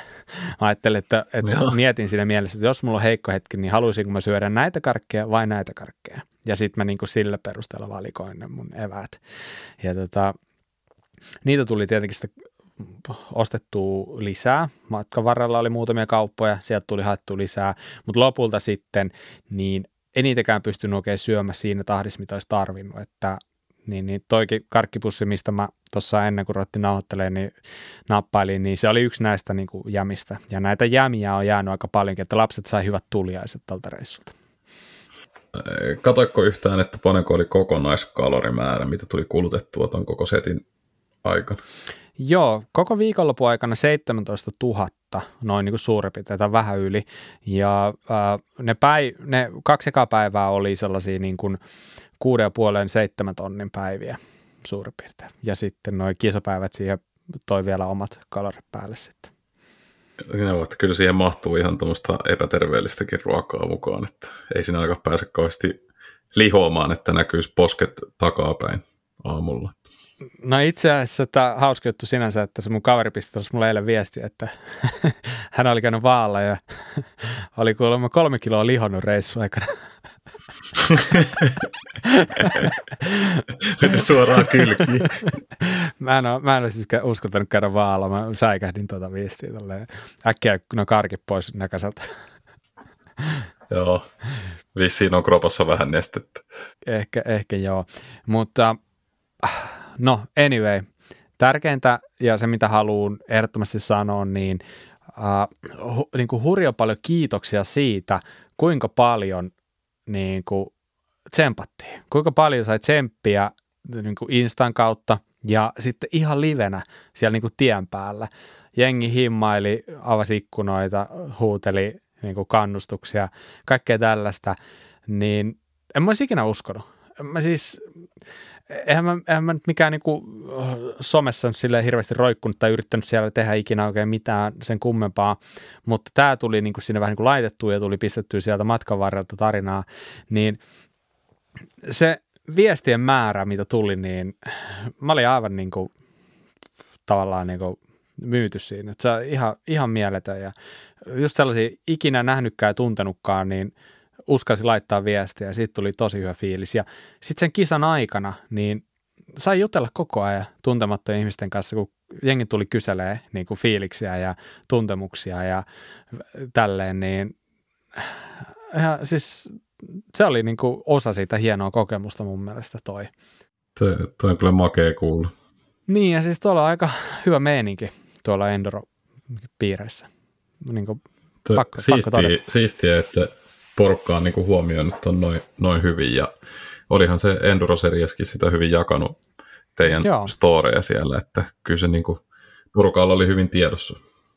Joo, se oli ihan sairaan kiva.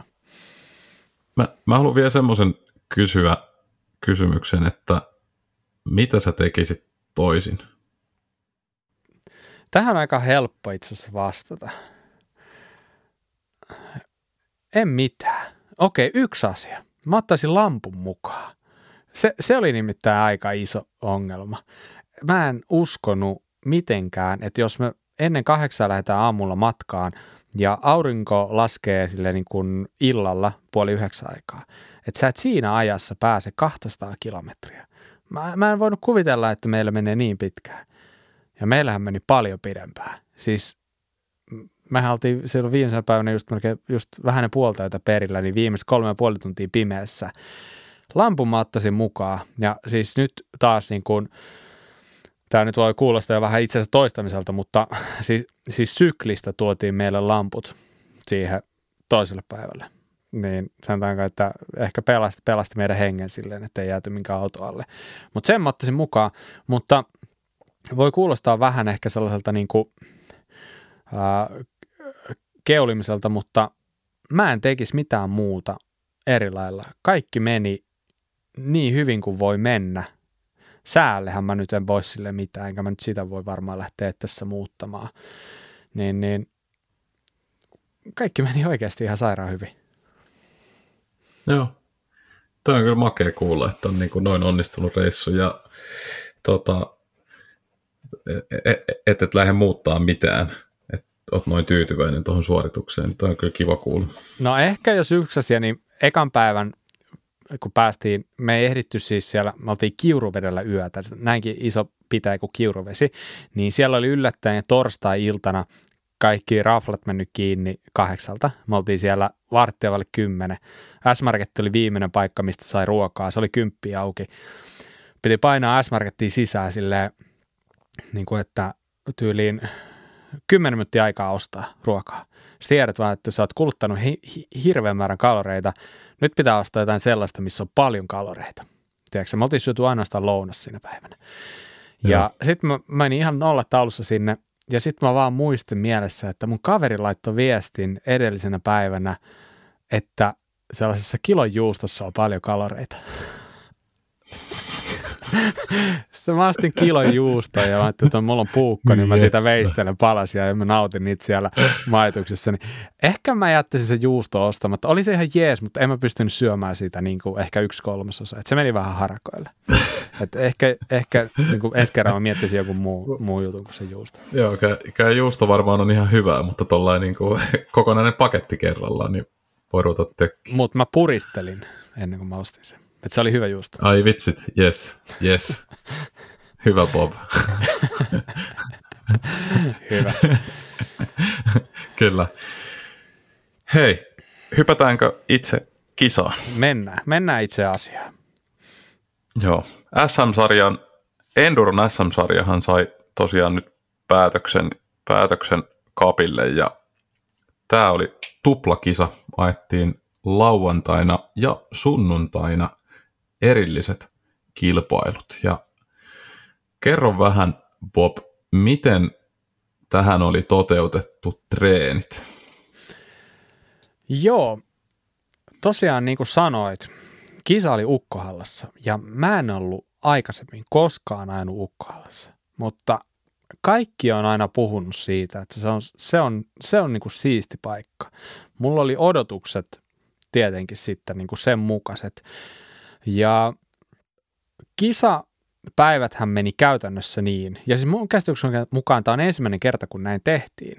Eli lauantaina ajettiin oma kilpailu, johon treenit alkoi aamulla noin 10 aikaan, ja siinä kaikille annettiin aikaa kiertää kaikki radat kertaalleen. Ja sen jälkeen oli noin tunnin tauko ensimmäisillä, jotka sitten lähti kisaan. Eli sä pääsit kertaalleen kiertämään ne radat. Toki ne oli käveltävissä jo edeltävänä päivänä, mutta itse nyt jostain kumman syystä en ollut siellä kävelemässä niitä edeltävänä päivänä, mutta reitit ilmeisesti noudatti aika pitkälle niin kuin vanhoja hyviä kaavoja. Eli mitä mä nyt siinä juttelin ihmisten kanssa paljon, kun ailin niitä treenilaskuja ekana päivänä, niin moni tuntuu olemaan silleen, että okei, tämä on niin kuin silleen tuttu. Ja silleen niin kuin moni oli vähän aika laillakin silleen, että no, tämä yksi treenilasku on niin kuin ihan jees.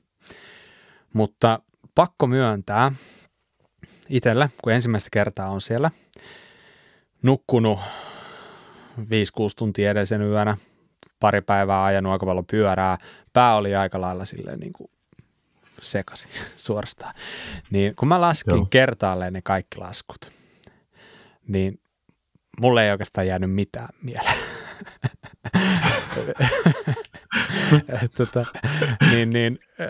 Ja ehkä se meni osittain se piikki, että mä olin vähän silleen niin kuin tokkurassa vielä ja kankeen, niin mä en edes jaksanut pysähdellä. Yhdellä pätkällä mä pysähdyin kerran, mutta muuten mä vaan niin kuin, tiedätkö, ajoin ne läpi ja totesin vaan, että ei ole mitään niin kuin supervaikeita kohtia ja ajoin vaan läpi.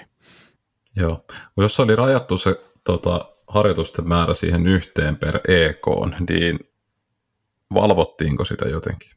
No tämä oli itse asiassa niin kuin hyvä kysymys ja mä meinasin soittaa siinä kesken treenin niin kuin Saulille, että mikä tämä juttu on, että miten tämä menee. Kun siinä puhuttiin, että kierrätte niin kuin yhden kierroksen, mutta lopulta siellä ei niin kuin valvottu mitään, niin mä mietin siinä itsekin, että no hei, että jos mä tuosta nyt laskisin toiseen kertaan tuon pätkän, joka menee tuossa hissin vieressä, että eihän kukaan sitä tiedä. Eikä mä edes tiennyt lopulta, että onko se sallittua vai kiellettyä, mutta mulla oli sitten into siinä kohtaa sen verran, tai tavallaan mä vähän jo odotin, että mä pääsen ottaa pikku huilin siihen ennen sitä kisaa, niin en mä sitä viittinyt alkaa laskea toiseen kertaan. Mä mietin sitä, että minkähän takia se oli tehty noin, eikä niin, että se olisi rajattu vaikka, että teillä on 2 tuntia aikaa, käyttäkää miten tykkäätte. Mä veikkaan, että se johtuu siitä, että ne halusi, että jengi ei jää siihen hissille jumittaa, vaan kaikki tavallaan jotenkin järkevästi niin kuin ripotellaan sinne pitkin metsää. Eli jos kaikki pakotetaan vähän niin kuin ajamaan tietyssä järjestyksessä ne, ja jengi päästettiin vähän siihen niin kuin treeneihin, vähän samaan tyyliin niin kuin päästettäisiin kisaan, eli pienillä väleillä, niin että tavallaan siinä varmaan sitä hissikuormitusta vaan niin kuin yritettiin pelata. Niin mä vähän luulen, että se on varmaan syynä. Joo. No mites sitten sunnuntai eteni? Menikö se samalla kaavalla vai vai miten siellä toteutettiin treenit? Oliko siellä samat reitit? Periaatteessa puolet oli samoja ja puolet uusia. Eli lauantaina ajettiin 5 EK:ta, jotka kaikki ajettiin 2 kertaan, eli 10 yhteensä. Ja sunnuntaille oli myös 5 EK:ta, joista 2 oli täysin samoja kuin edeltävänä päivänä. 2 oli täysin uutta, mitä ei ollut edeltävänä päivänä. Ja 1 pätkä oli sellainen, josta se oli niin kuin puolet oli samaa kuin aikaisemmin ja sitten niin kuin loppu oli vähän eri. Eli sunnuntaina se toteutettiin se treenihomma silleen, että oli vielä vähän vähemmän aikaa treenata, koska osittain oli samoja reittejä, se oli ihan ymmärrettävää.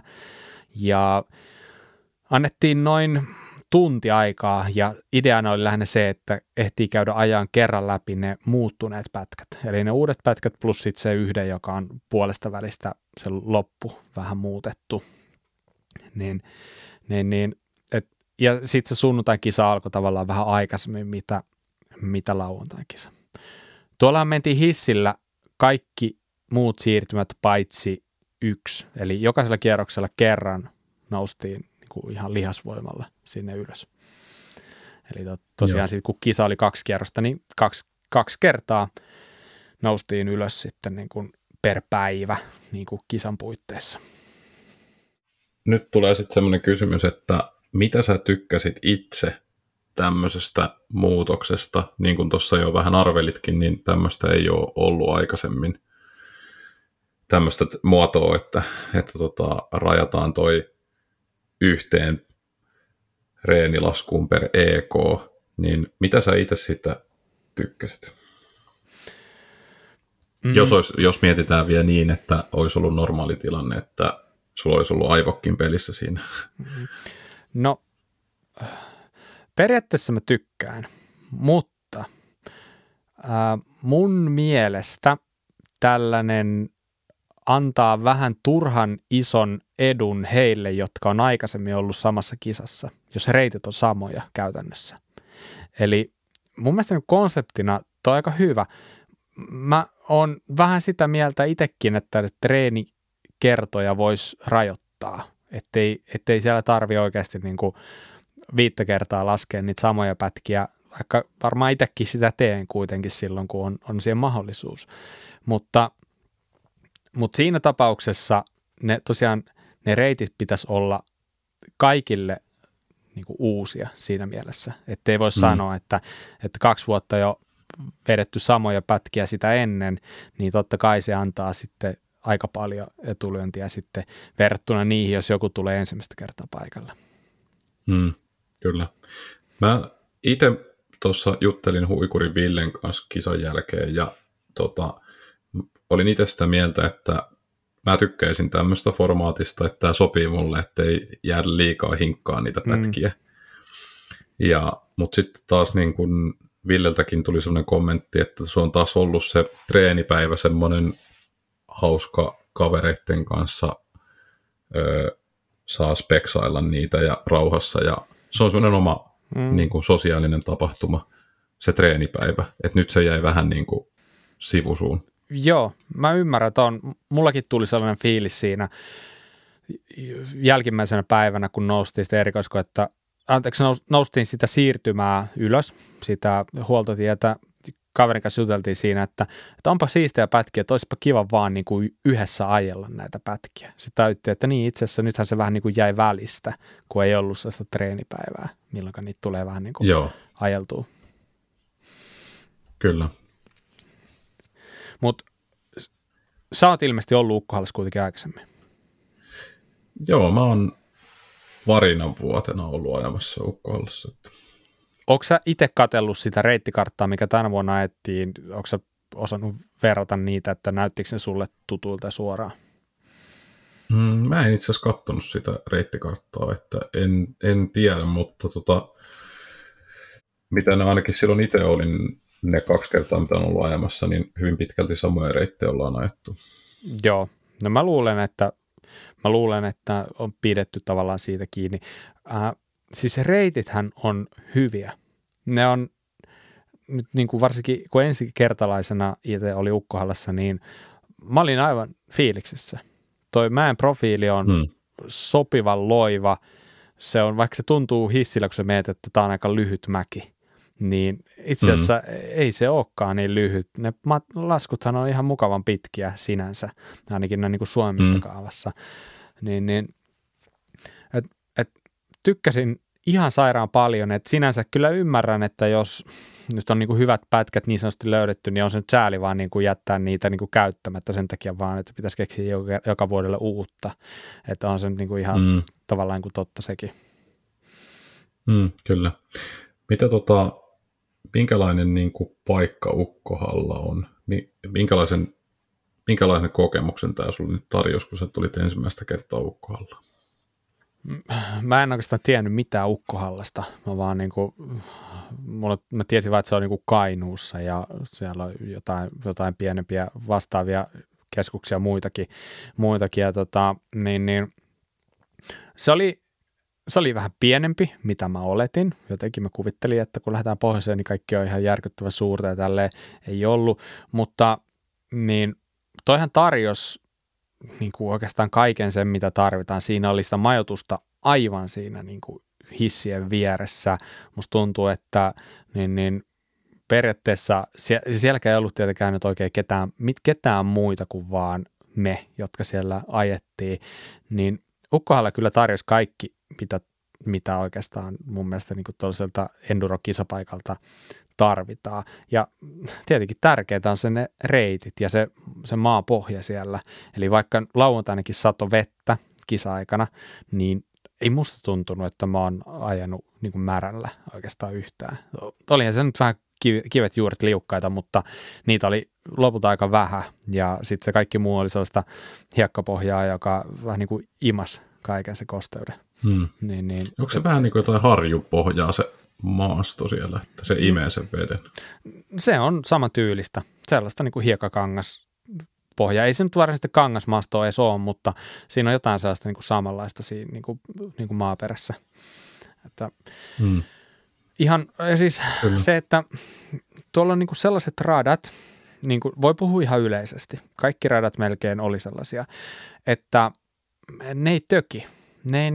Sä et menetä vauhtia siellä ja sä et joudu niin kuin 1 miljoona kertaa yhden päivän aikana niin kuin nollasta taas niin kuin yrittää jonkinlaisen vauhdin aikaan, vaan melkein kun sä polkaset vauhdin siellä ylhäällä, niin sä pystyt ylläpitämään ihan kivan vauhdin niin kuin lähes jopa polkematta niin kuin koko pätkän ajan. Ja jos voit kuvitella, että ton oman pienen alkuverryttelyn jälkeen, mitä tuli tehtyä, niin se tuntui ihan kivalta, että se ei ollut mikään sellainen himoksen mudfesti-tyylinen, tiedätkö, kisa, missä sun pitää niinku julmetusti riuhtua, että sä pystyt edes niinku liikuttaa sitä pyörää eteenpäin, vaan se pyörä kulkee aika nätisti ihan itsellään.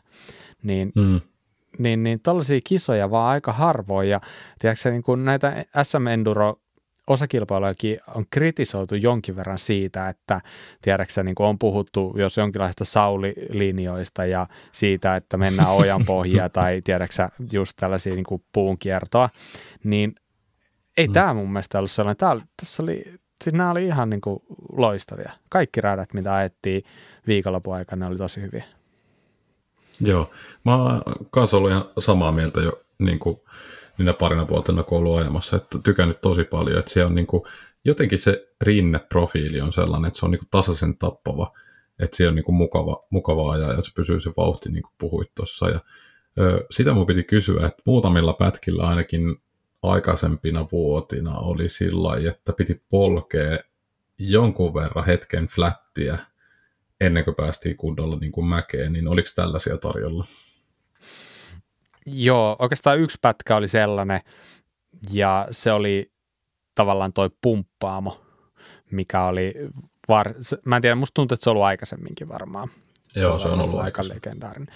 Niin se oli ehkä sellainen, missä oli jonkin verran sitä, mutta taas kerran, sekin oli jopa sellaista, että siinä oli jonkin verran tekemistä, ja aika paljon kumminkin sellaista niin kuin pumpattavaa, että sä pääsit pumppaamallakin sen läpi ihan kivasti, että se oli vähän silleen, että varmaan monelle niin kuin ei-kärkikuskille niin ihan relevantti kysymys, että kannattaako riuhtua vai pumpata, että tiedäksä, mutta sitten tietenkin niin kun ruvetaan taistelee kärkitiloista, niin se on niin kuin eri asia. Siinä tarvitaan niin kuin jokaiset sekunnit sieltä, mutta joka tapauksessa niin kaikki pätkät oli mun mielestä sellaisia, että ne ei niin kuin vaatinut mitään älytöntä hapotusta. Kyllä mä voin paljastaa. Mä olisin huomannut sen, jos olisi tarvinnut. Niin kuin siitä pumppaamosta piti sanoa, että se pumppaamon loppuosa on mun mielestä yksi niin kuin SM-sarjan hienoimmista erikoiskokeista. Se osa siitä, se loppuosa, kun mennään sitä, onkohan se jotain mettäkoneuraa pitkin. Siinä on niin siisti flow, kova vauhti, ja sitten pitää niin kuin pomppia siinä urasta puolelta toiselle, vaan aina ihan tykännyt sitä ihan sikana. Ja miettinyt joka kerta sitä, että mitä siinä tapahtuu, kun sitä lipeää. Tiedätkö Joonas, mä oon täysin samaa mieltä. Mä vähän niin kuin odotin, että missä vaiheessa mä pääsen sanoa tuon saman. Että se oli ehdottomasti hienointa Suomi-enduroa, mitä mä oon ikinä ajanut. Niin se pumppaa mun loppu. Nimenomaan, kun siinä tullaan sellainen pieni pätkäsestä laskettelurinnettä, niin sen jälkeen alkava osuus. Niin siellä oli paljon mutkia, joissa tultiin jonkinlainen, siinä oli, niistä löytyi niin kuin tuki. Eli ne oli, tavallaan mutkat oli saatu aika hyvin aina jotenkin siihen, onko se joku metsäkoneuran jotenkin tai johonkin sellaiseen sopivaan pieneen notkelmaan, että se, melkein jokaiseen mutkaan oli tuki ja siistiä oli siinä se, että ne mutkat oli aika monesti vähän sellaisia pimeitä, että sä et nähnyt ihan hirveän pitkälle, että mihin se menee ja hauskinta siinä oli se, että ne yleensä siis jatkuu tosi hyvänä, vaikka sä et sitä nähnytkään, eli jos sä vaan uskallat päästä jarrut auki, niin niihin voi päästä jarrut auki. Et siellä on niin kuin, siellä ei ole mitään sellaista edessä, mitä tarvitsisi hirveästi niin kuin jännittää. Mitä sen kohdan, juuri ennen sitä kohtaa, niin siinä on se ojan ylitys, mikä on aikaisempina vuosina tuplattu ylitte. Ainakin siis suurin osa kuskeista sen tuplaa ja varmaan sitten hitaammat kuskit ei sitä tuplaa, niin tuliko tuplattua? Mä vähän luulen, että nyt oli niinku tehty jotain modausta, koska tollaista kohtaa ei oikeastaan ollut siinä. Eli ehkä se oli sitten jotenkin poistettu tämä tällainen feature siitä, koska mun mielestä mä oon kuullut siitä aina, että jostain tuplasta jonkun oja yli, niin nyt ei ollut, mutta yhden ojan pohjalta kyllä käytiin. Et mä en tiedä sitten, oliko sitä niin kuin levennetty sitä ojaa sit niin paljon, että se ajettiin sen niin kuin pohjan kautta kaikki sitten. Et Joo, mutta sitä ei niinku ollut siellä enää, sitä samaa kohtaa, että siellä ei ollut mitään, minkä yli hypätä. Joo, voi olla tietysti, että sulla on ollut niin paljon vauhtia siinä, että et saa huomannut ollenkaan sitä, että siinä oli joku oja. Niin, no, mä näkisin, että sen enemmän jää huomaamatta silloin, jos sulla ei ole sitä vauhtia. Sä et tajua, että ei tästä, eikö täällä pohjalla pitänytkään käydä. Niin, sä tuossa selititkin, että sä elit jotain ojan pohjaa pitkin. No, nimenomaan, just näin. Mutta joo, se oli niin kuin, se oli kans yksi sellainen reitti mun mielestä, mikä oli vähän sellaista, mä olisin halunnut ajaa sen enemmän kuin yhden kerran niin kuin lämmittelynä siinä mielessä, että mä saan niihin sen niin kuin luoton siihen loppupätkälle, että hei, että tää voi päästään niin kovaa. Nythän se pystyy päästään ihan niin kovaa, kun sulla vaan niin kuin pokka kesti itsellä, mutta kun silloin aluksi olit vähän silleen, kun monet mutkista oli vähän pimeitä, niin sä olit vähän, että mitä tuolla mutkan takana, että en mä tiedä, että en mä voi päästä tähän hirveän kovaa tyylisesti. Ja sit sä nyt oot, tää olikin näin hyvä, tää jatkuu. Niin tavallaan yksi niistä pätkistä ehkä, mikä niin kuin siitä itselläkin parani sitten tietenkin viikonlopun myötä, niin kuin nyt moni muukin, mutta joka tapauksessa niin pumppaamo ihan kuningaskamaa niin kuin ehdottomasti. Eli tästä voidaan niin kuin jotain johtopäätöksiä vetää, että ilmeisesti valitset kuningas EK-pätkäksi pumppaamaan. Jos mä en saa valita tuo siirtymää, niin sit mä valitsen ton.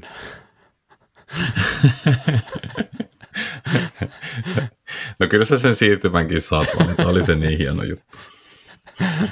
Okei, hyvä. Mut joo. Jäikö vielä niin kun joku erikoiskoe mieleen tai niistä? No siis reiteistä mä haluan sanoa sen vielä, että ne oli tehty sikäli hyvin, että siellä ei ollut älyttömän paljon sellaisia kohtia, mihinkä vedettiin hirveällä jarrulla, niin reitit kuuluu aika vähän. Et lopulta, vaikka ajettiin niin kuin samoja pätkiä 2 päivää putkeen melkein, niin ei ne muuttunut hirveästi. Et sikäli kans niin kuin pisteet siitä, että oli tosi kiva ajaa pätkiä, ei tullut niin kuin jarrupatteja niin paljon, ei tullut oikeastaan mitään spooreja sellaisia sinne uria jarrutuksiin, niin Et siinäkin mielessä niin tosi onnistunut, kyllä. Joo, kyllä, kyllä. Minkälainen keli oli viikonloppuna? Lauantaina vissiin puhuit, että satoi vettä, mutta oliko sunnuntaina sitten kuivempaa? Kylmän sellainen kolea keli. Aamulla oli aina 5 astetta, päivällä se nousi 10 suurin piirtein. Se 5 astettakin on vähän sellainen, että jollakinhan se voi vaikuttaa jo ihan niin kuin renkaissakin. Tiedätkö, että kaikista pehmeimmät seokset, niin +5 alkaa olla sellainen, että ne alkaa vähän kovettua. Okei, se +10 päivällä ehkä, niin se tasoittaa tilannetta. Mutta sama vaikka jonkun keulaöljyjen osalta, ne kaikista paksuimmat keulaöljyt, vaikka joku Foxin Gold tai joku tällaiset, niin nehän on suunniteltu toimimaan parhaiten jossain +20. Niin sitten kun yhtäkkiä on +5 astetta aamulla, niin kyllä mä sanoin, että siinä on monen Foxi ollut vähän jähmeä aamusta. Että silleen niin kuin se vaikuttaa periaatteessa se keli, mutta onneksi ne nyt se, kun se kisa alkoi molempina päivinä, niin kyllä silloin nyt varmaan oltiin jo niin kuin lähempänä 10 astetta, joka varmasti tasoittaa. Mä muistan sen, että mulla on ollut sormet jäässä siellä mäen päällä, kun on ollut niin kylmää ja sitten käynyt pieni tuuli, niin mulla jäätyy siis sormet tosi helposti muutenkin, niin on se jotenkin karvamisia olla sormet jäässä ja miettiä, että ei hittoa. Että kohta pitäisi lähteä erikoiskokeille painaa. Ja sitten se on niinku haastava myös niinku valita varusteekin sen mukaan, että niinku ajaako nyt takin kanssa vai ei, ja niinku kun se päivä rupeaa heti lämpiään siinä. Joo, just näin. Siis mä aloitin lauantain niinku talvihanskoilla, että se kertonee jotain kuitenkin, ja takin kanssa oli just siitä, että periaatteessa muuten ihan ok pitää päällä, mutta sitten siellä oli se yksi siirtymä sitä tietä ylös, jos se takki oli taas ihan liikaa. Vähän sellaista niin kuin veivaamista, mutta kyllä mä tykkään silti enemmän niin kuin tuollaisesta +10 kuin +25, sitten kun ajetaan niin kuin enduroa full face päässä ylämäkeen, niin. Ja niin kuin mä sanoin, vaikka lauantaina satoi vettä, se oli sellaista koko päivän kestävää pientä tihkua, ei mitään isompaa, niin ei haitanut yhtään. Enkä mä oikeastaan kuullut, että kukaan muukaan sitä olisi valittanut. Ei se oikeastaan edes kastellut sillä kunnolla. Että kelien puolesta 9/10. Ei jäänyt kyllä mitään hampakoloa mun puolesta. Kyllä. Toivottavasti täytyy sanoa vielä tuosta, että kova, että sä oot pakannut niin kuin 2 hanskat mukaan itsellesi reissuun. Joo, siis mä otin viimeisenä asiana mukaan talvihanskat. Mä ajoin koko sen siirtymän niillä talvihanskoilla. Ne oli ihan ehdottoman hyvät kyllä. Ja mulla oli vielä sitten niin kuin 2 kesähanskat mukana, että 3 yhteensä. Niin, joo, ne kyllä. Kaikkia tuli käytettyä kyllä, että ihan tarpeen oli. Kyllä, joo. Sen verran pikkasen tuossa vielä kysyn niistä reiteistä, että oliko kuinka teknistä tarjolla. Oliko sun mielestä helppoa reittiä ja niin kuin, mitä sä luulet niin kuin kärkikuskien osalta, niin kuinka paljon tehtiin eroja esimerkiksi teknisyydellä? Mä väitän, että oli helppoa, niin kuin helpompaa kuin normaalisti.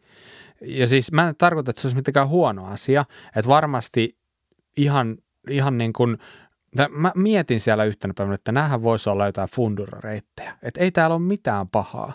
Et ehkä 1 EK:lla ekana päivänä oli sellainen kohta, mihin mä niin kuin pysähdyin. Tai sekin oli silleen, että mä jo ajoin sen kerran siitä pahimmasta kohtaa. Ja sitten tuli vaan sellainen olo, että no hei, okei, mä pysähdyin. Mä katson, että mä niin kuin pystyn tekemään tuota uudestaankin. Et muutenhan ne oli niin kuin tosi helppoja, että sä vaan pystyt ajamaan ne niin kuin läpi ilman mitään ongelmia, ei tullut mitään, ei mitään sellaisia kohtia, mitkä olisi jotenkin niin kuin jännittänyt tai mitään sellaista. Ja tämä käytännössä varmaan tarkoittaa sitä, että niin kuin kärjessä niin se tarkoittaa niin kuin entistä tiukempaa kilpailua, koska siellä ei tule tekemään virheitä hirveästi. Musta tuntuu, että mä en nähnyt kaatumisia juuri ollenkaan koko viikonlopun aikana. Okei, kyllä oli se nyt joku kaatunut. Meidänkin mökistä yksi oli vähän kellattanut. Totta kai, mutta siis ei mitään sellaista, mitä normaalisti.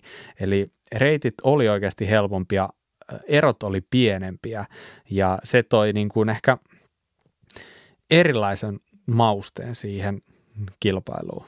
Näin mä sen näkisin, ja varmasti just niin kuin kärjen osalta, mitä varmaan kohta spekuloidaankin, niin siellä toi oli varmaan ihan niin kuin ihan konkreettista.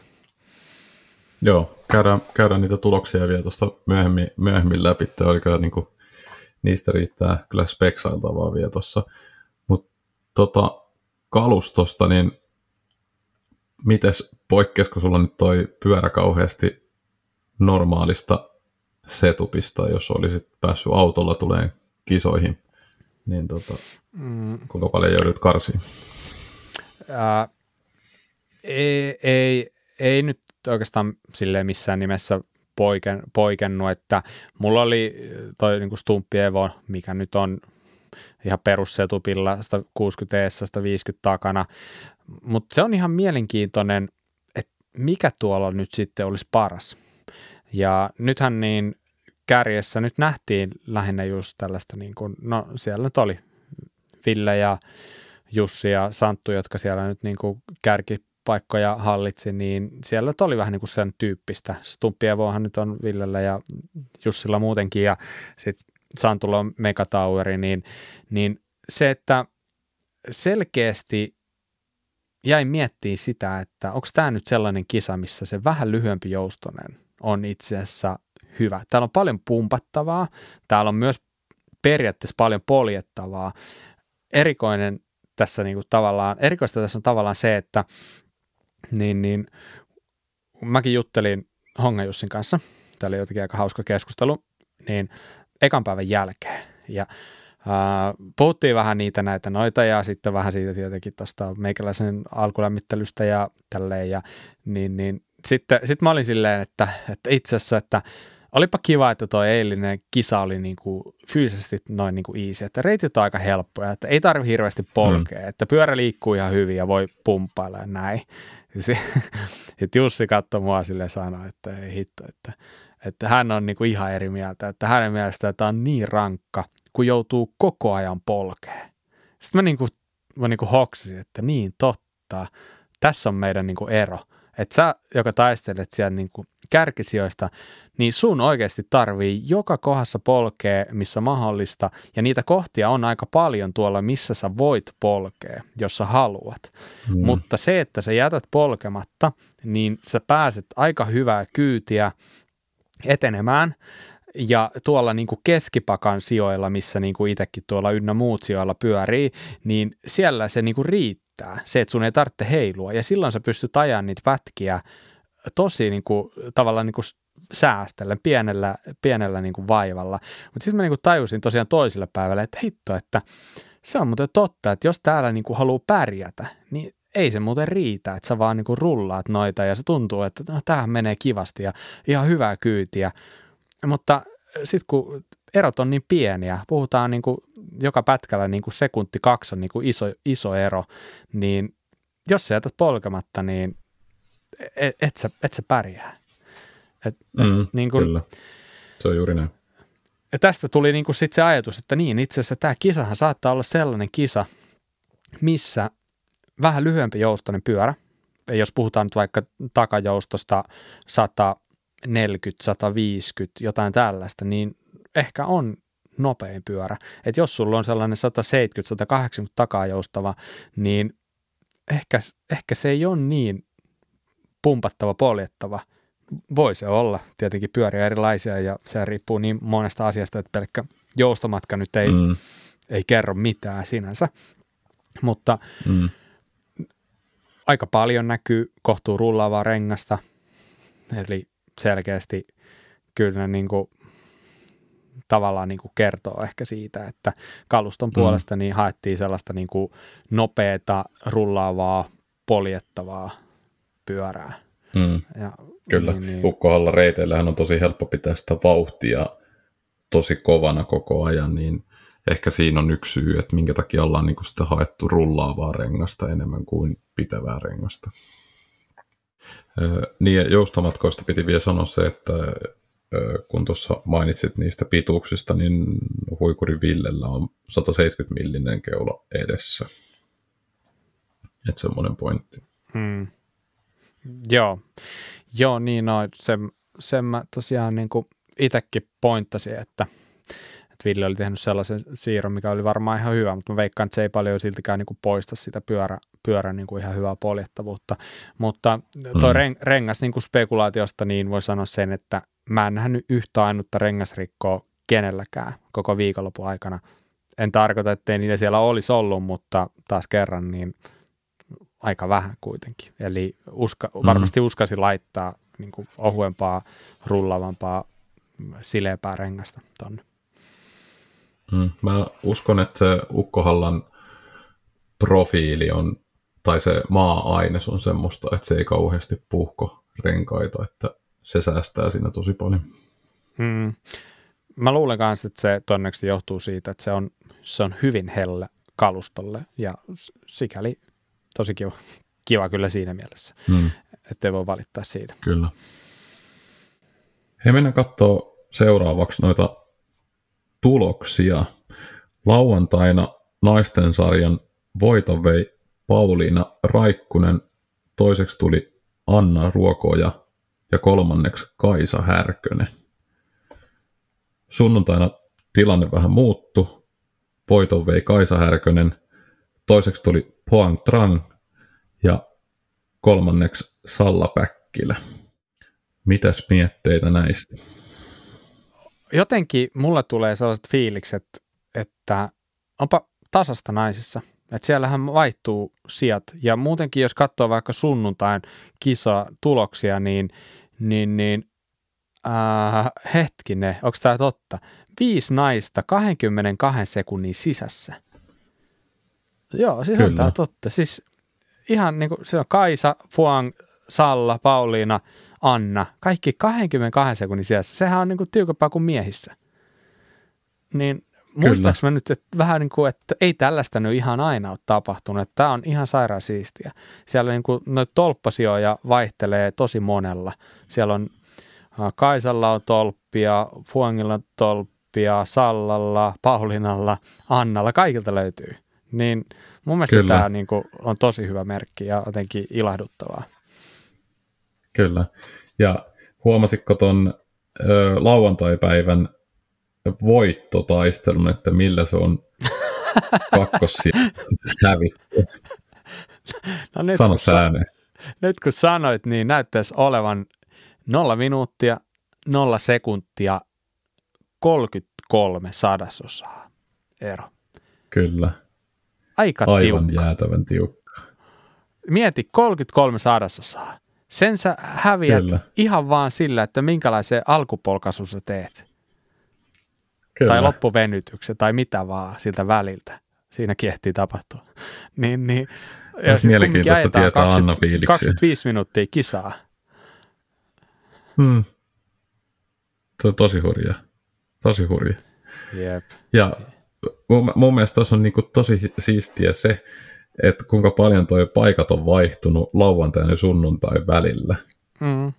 Että toi paketti on mennyt ihan täysin uusiksi. Että toi on niin hieno nähdä, että naisissakin on noin tasaväkistä tällä hetkellä. Jep.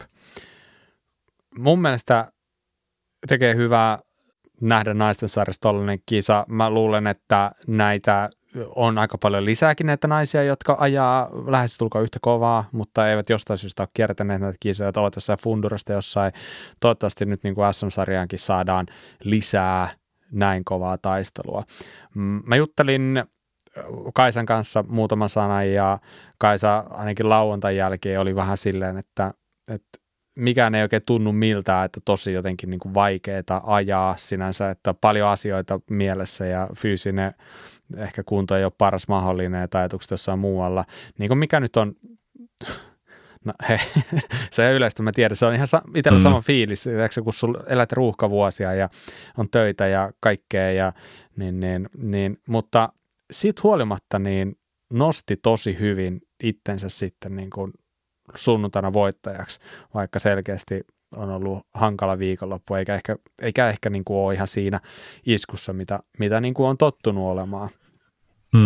Lauantaina hävinnyt 31 sekuntia kärkeen ja sitten sunnuntaina taas 13 sekunnin voiton, että hienosti käännetty tilanne toisinpäin. Kyllä, just näin. Ja Kaisahan kolas sitten kokonaiskisan myös kotiin ja Kaisa ei taida itsekään tietää kuinka monessa kertaa, kun hän voittaa kokonaiskilpailun, mutta on niitä ilmeisesti aika monta kertaa. Kyllä niitä on tosi monta. Pauliina Raikunen tarjosi aika hyvän vastuksen. Hävisi noin 80 pisteellä pyöreästi kilpailun, eli hirveän tiukka oli. Että voi sanoa, että niin kuvastaa hyvin sitä, mikä oikeasti nyt toi taso alkaa olla. Salla Päkkilä 3. Kyllä. Kokonaiskilpailussa. Et onnittelut. Siinä on niin kuin meidän naisten sarjan Suomen 3 parasta vuonna 2022. Joo. Ja 3. paikastakin on käyty aika kovaa kamppailua, että siellä on vaan 20 pistettä eroa, että Puang Trang on ollut 4. että viimeiseen asti on kamppailtu. Mm. Tänä vuonnahan muuten nuo kokonaispisteet laskettiin silleen, että tässä on ollut siis kauden aikaan 5 eri kilpailua, niin 4 parhaasta lasketaan pisteet. Eli jos olet ollut 1 poissa, niin sun peli ei ole vielä pelattu. Tai 1 huono kisa tullut, niin peli ei ole vielä pelattu. Sinänsä antaa ehkä vähän armoa, joka on mun mielestä ihan inhimillistä. Mä ehkä tykkään tästä ajatuksesta, että sun ei ole ihan pakko. Ja siis tietenkin nyt niin kuin paljon ihmisiä sairaana ollut ja mitä kaikkea tässä, niin se, että jos olet 1 kisan pois, niin olisi se jotenkin julmaa, että se on niin kuin siinä, se sun kokonaiskappi. Niin tää on ihan, mä tykkään. Tämä on vaan mun mielipide. Se on siinä mielessä kiva systeemi, että on tämmöinen, niin kuin, että voit jäädä yhdestä pois, mutta sitten jos kokonaiskappia mietit kauden aikana ja lasket niitä pisteitä, niin sitten on hyvin vaikea spekuloida, että mikähän tulee olemaan loppusijoitus kauden jälkeen. Mm. Sehän kuulostaa kivalta, että asiat ei ole liian hyvin ennustettavissa. Kyllä, näinhän se on, totta. Yep. Toi miesten sarjassa voiton vei Huikuri Ville, toiseksi Nyyman Santtu ja 3. Honga Jussi, 4. Rönkkö Pietari, 5. Ari Kurvinen, 6. Raukola Johannes, 7. Eriksson Toni, 8. Levänen Oskari, 9. Nyyman Arttu ja 10. Tyrväinen Petri. Ja siellä on todella tiukkaa lauantaina ollut kärjessä. Niin. Sanopas täältä, paljonko on ollut ero. Melkein yhtä tiukkaa. 45 sadasosaa erotti Villen ja Santun, eli tämä on aika hauska, että molemmissa sarjoissa niin voitto ratkesi lauantai-kisan osalta niin aika pirun pienellä erolla. Kyllä, todella. Se varmaan nyt kertoo just mistä spekuloitiinkin tuossa aikaisemmin, niin sitten reittien helppoudesta, niin sen takia varmaan nuo erot on ollut just tota luokkaa sitten lauantaina, että ei saada niin kuin teknisyydellä hirveästi eroja. Jep, se on just näin, ja Ville Santtua eli aika tasatahtiin, melkein sekunnilleen samoja EK-aikoja koko ajan. Jollain sekunnilla oli 2 sekkaa, toisella nopeampia ja toisella EK:lla taas sitten toisella 2 sekkaa eroa, mutta niin ihan niin kuin oikeasti samoja sekuntia naputtaa, niin on se niin kuin aika silleen niin kuin jopa aika koomista. Kyllä. Tästä hyvä aasinsilta muuten siihen vauhdin tasaisuuteen, niin mä en muista, oliko se lauantaina vai sunnuntaina, niin Villeltä itseltäkin tuli huomio, että kuinka tasaisesti pystytään vauhtia pitää yllä, kun Ville oli ajanut 1. kierroksen ja 2. kierroksen kaikki erikoiskokeet samalle sekunnille. Se on aika hieno suoritus. Siitä melkein pitäisi saada joku erikoismainita kyllä. Et siinä on niinku tasasta suorittamista. Ja mä juttelinkin Villen kanssa siellä pitkin päivää. Ja aika peruskommentti, mitä Villeltä sai, oli aina tällainen, että ihan niinku puhtaasti on mennyt. Mutta oikeastaan mitään muuta se ei kertonut. Että se aina oli vähän silleen, että onko tämä nyt mennyt hyvin vai huonosti. Sitten sanoin, että no, kyllä ihan puhtaasti on mennyt, mutta tuntuu aina, että siitä fysiikkapuolesta niin tuntuu, että ei ehkä sitten ollut saanut jätettyä ihan kaikkea sinne reitille tai jotain vastaavaa, mutta kyllä nyt tietää, että kyllä mä sen tiesin, että jos Ville sanoo, että on mennyt puhtaasti, niin se tarkoittaa sitä, että silloin on mennyt ihan hyvin. Että ei toi ei tuolla niin kuin tehdä hirveän isoja eroja sillä, että niin kuin, että jos Ville menee puhtaasti, niin se lupaa hyvää. Näin mä sen niin kuin näin aina joka kerta. Ja tästä voidaan niin kuin tulkita, että kun menee puhtaasti, niin silloin ei olla kierretty sitä yhtä juurta väärältä puolelta, vaan on menty sekin vie oikealta puolelta. Joo, ja se tarkoittaa sitä, että se on sellainen raani, mitä Ville pystyy toteuttaa uudestaan. Kyllä, juuri näin. Sunnuntaina taas sitten miesten sarja meni niin, että Huikuri Ville voitti, Nyymanin Santtu toinen, Honga Jussi kolmas, Raukola Johannes neljäs, Rönkön Pietari viides, Vellisen Henri kuudes, Eriksson Toni seitsemäs, Leväsen Oskari kahdeksas, Nyymanin Arttu yhdeksäs ja Tyrväisen Petri 10. Yes. Mitäs mietteitä sunnuntain kisasta? No samaltahan nime kuulostaa, että ei siellä hirveästi eroja ollut. Ainut mikä tietenkin, niin Ari Kurvinen näytti puuttuvan sunnuntai-listalta. Että hänhän ajoi lauantaina, oliko viidenneksi tosiaan, ja ei sitä startannut sunnuntaina ollenkaan. Sunnuntai-kisan jälkeen olin pesemässä sinne pyörään ja katsoin, että tuossa on kyllä niin Kurvisen näköinen kaveri pesemässä myös pyöräänsä, mutta oli ihan niin kuin normaalit tällaiset niin kuin siviilivaatteet päällä, ei ole ollenkaan pyöräilyvaatteet päällä. Ja sitten käy vähän kysellä, että mikä se juttu, että et vissiin ole ajanut, koska kärki oli vielä maastossa siihen aikaan. Ja niin sitten Ari sanoi, että joo, että hän niin kuin ei lähtenyt tänään, että hän tuli Ukkohallaan hakemaan vaan ja ainoastaan kokonaiskilpailua ja mahdollista voittoa vielä siihen. Siinä kohtaa kaikki näytti vielä siltä, että voisi olla chanssit siihen, mutta se lauantain kisa ei ollut mennyt sitten Arin mielestä kovin hyvin. Hänellä oli niin kuin loukkaantumista taustalla, sormet oli sen verran huonossa ja amassa, että ilmeisesti aiemmin oli aika hankalaa ja oli sitten päättänyt, että sunnuntai-kisaan niin kuin ei lähetä, että ei ollut motivaatiota siihen. Ja näin ollen sitten niin Ari skippasi sen. Joo, jos sä katsoo lauantain tuloksia, niin Arilla on noin 44 sekunnin kaula kärkeen, että ei ole tyypillistä Arille, että ollaan kyllä yleensä kärjessä ton verran niin kuin miinuksella, että Mut toisen päivän tuloksista, niin no nyt Ville ajo vähän suvereenimmin. Eroa oli melkein 20 sekkaa. Santun kanssa mä juttelin kanssa enemmän siinä niin kuin ekan päivän jälkeen, ja se eka päivä, vaikka Villen kanssa ajoivatkin ihan niin kuin samalle sekunnille, niin Santulla oli käynyt vähän yhtä ja toista, että tuntui, että oli ollut jotain koheltamista siellä ja tälleen, niin siitä tuli vähän sellainen fiilis, että nyt niin kuin jännä kisa tulee sunnuntaina, että jos Santulla oli ollut jotain pientä siellä actionia epäonnea ja Ville oli ajanut tarkasti, mutta puhtaasti, niin ei tiedä oikein, että mitä se sunnuntai tulee olemaan, mutta nyt kun näitä tuloksia katsoo, niin Ville kyllä klaaraston sunnuntain kyllä tosi hyvin, ja tosiaan 3 ekaa oli ihan täysin samat, mutta nämä erot muuttu sikäli, että nyt taas sitten Santun ja Hongan Jussin välinen ero oli vaan se noin 2 kymmenystä, eli taas ihan sairaan pieni ero, mutta tällä kertaa nyt niin kuin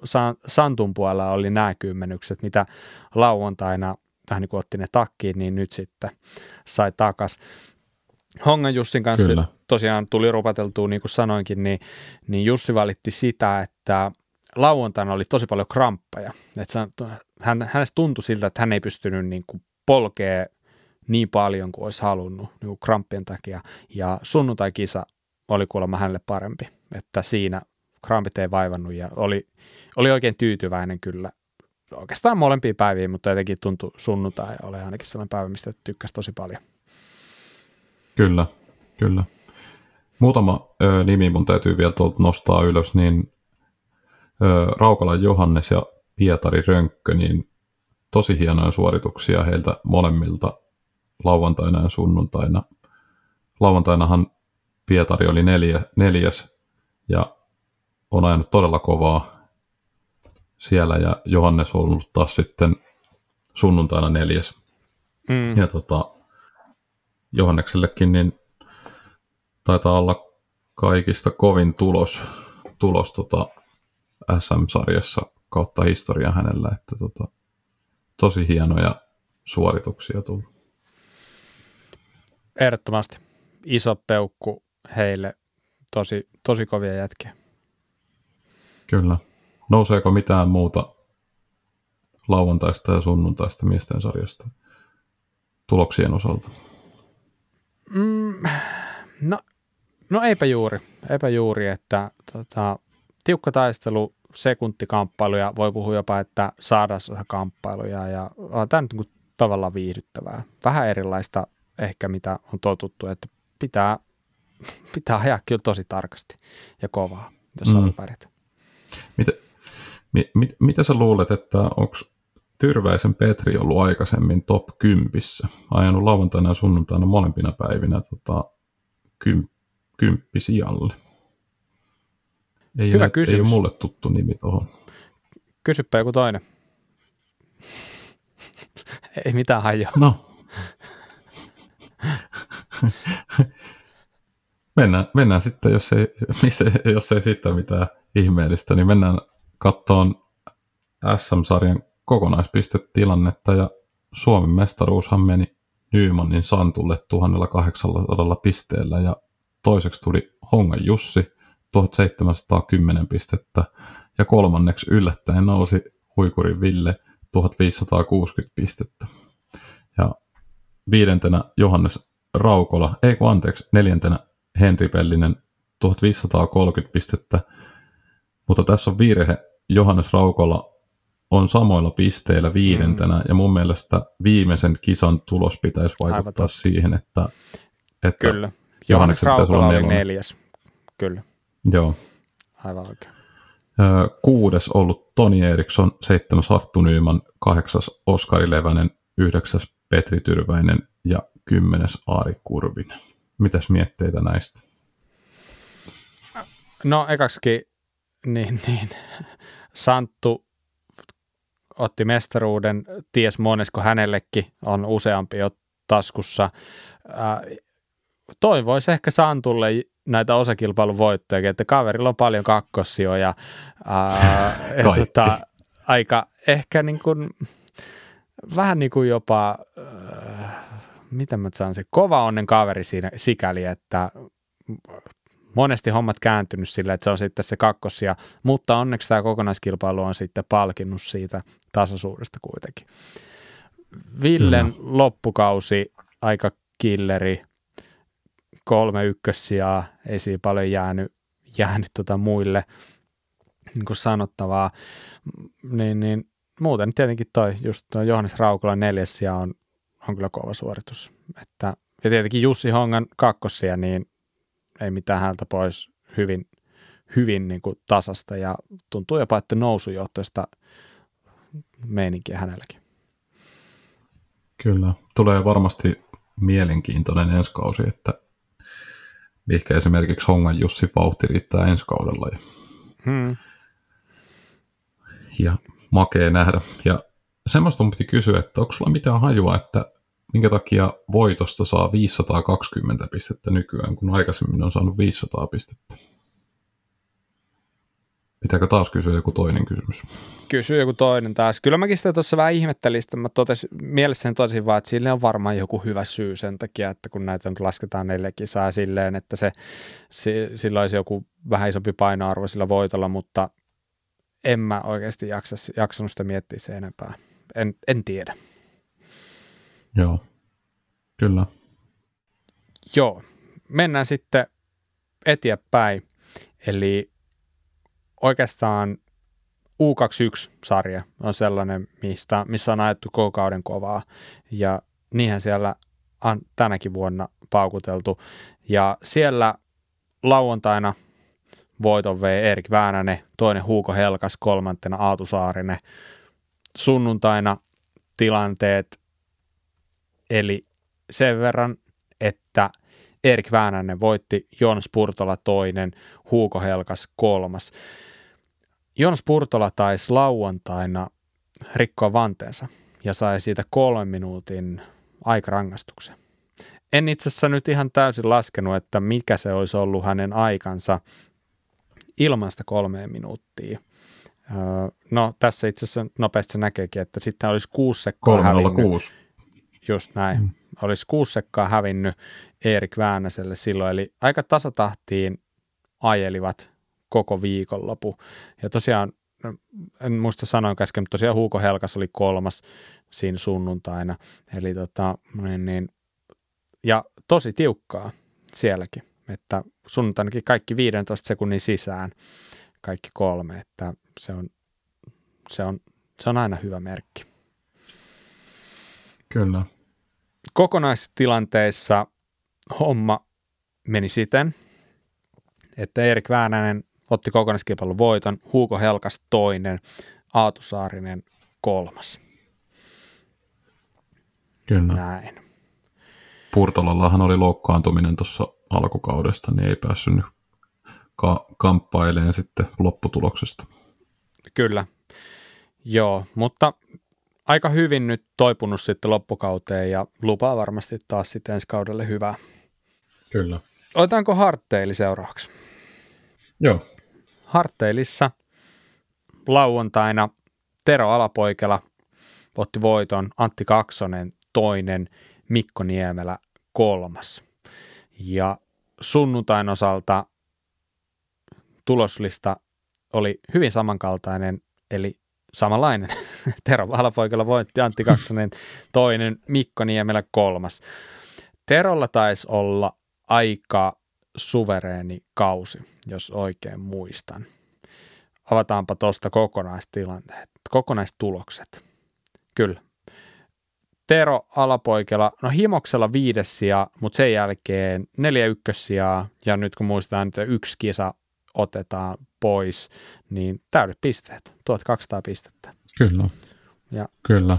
Antti Kaksonen otti samanlaisen suoran 2. sijoja, eli hyvin tästä sielläkin. Ville-Veikko Kallio 3.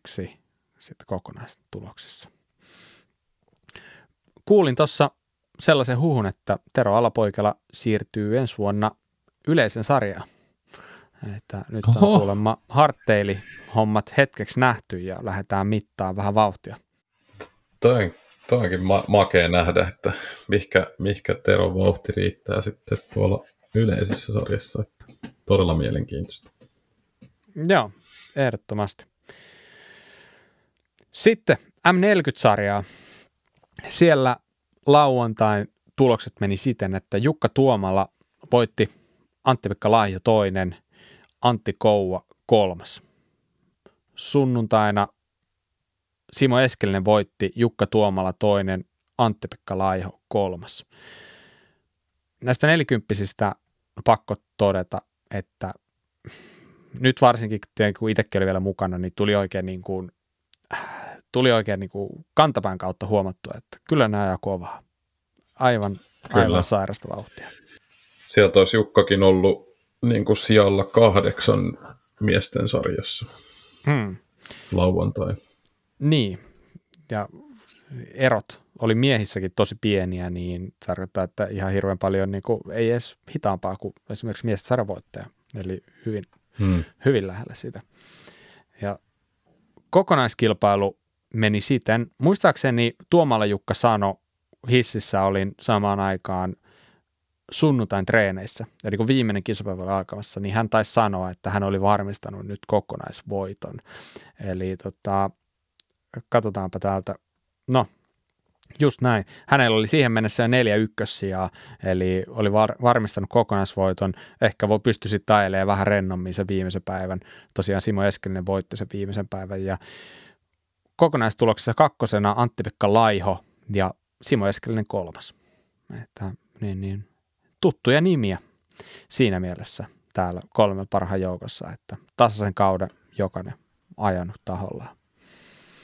Aika hurja muuten, että toi Eskelinen sai käännettyä ton noin päin, että ottikin voiton vielä tuossa viimeiseen kilpailuun. Mm. Ja todella pienet erot ollut. Kyllä, kyllä. Se on ollut muutamista sekunneista puhutaan. M50-sarjassa tilannehan oli viikonloppuun lähtiessä sikäli erikoinen, että Kyösti Soini oli voittanut 3 ensimmäistä osakilpailua, mutta ei sairastumisen vuoksi päässyt Ukkohallaan ollenkaan. Ja kokonaistilanteessahan tämä tarkoitti sitä, että mitä vaan voi vielä tapahtua. Ja lauantaina tapahtui siten, että voiton vei Tuukka Kuosmanen, kakkoseksi ajoi Sami Hyvänder ja kolmas Timo Pekkinen. Sunnuntaina tulokset meni siten, että Tuukka Kuosmanen otti taas voiton, Sami Hyvänder kakkonen, Timo Pekkinen kolmas. Eli täysin identtinen tuloslista. Ja mitä se tarkoittaa kokonaistilanteessa? Tuukka Kuosmanen nousi Ukkohallan tuloksilla yhteispistessä 10 pistettä ja 10 pisteen turvin voittajaksi. Sami Hymändär toinen ja Kyösti Soini kolmas. Siinä pistettiin kyllä niin kuin listat uusiksi Ukkohallassa, että jännitystä riitti.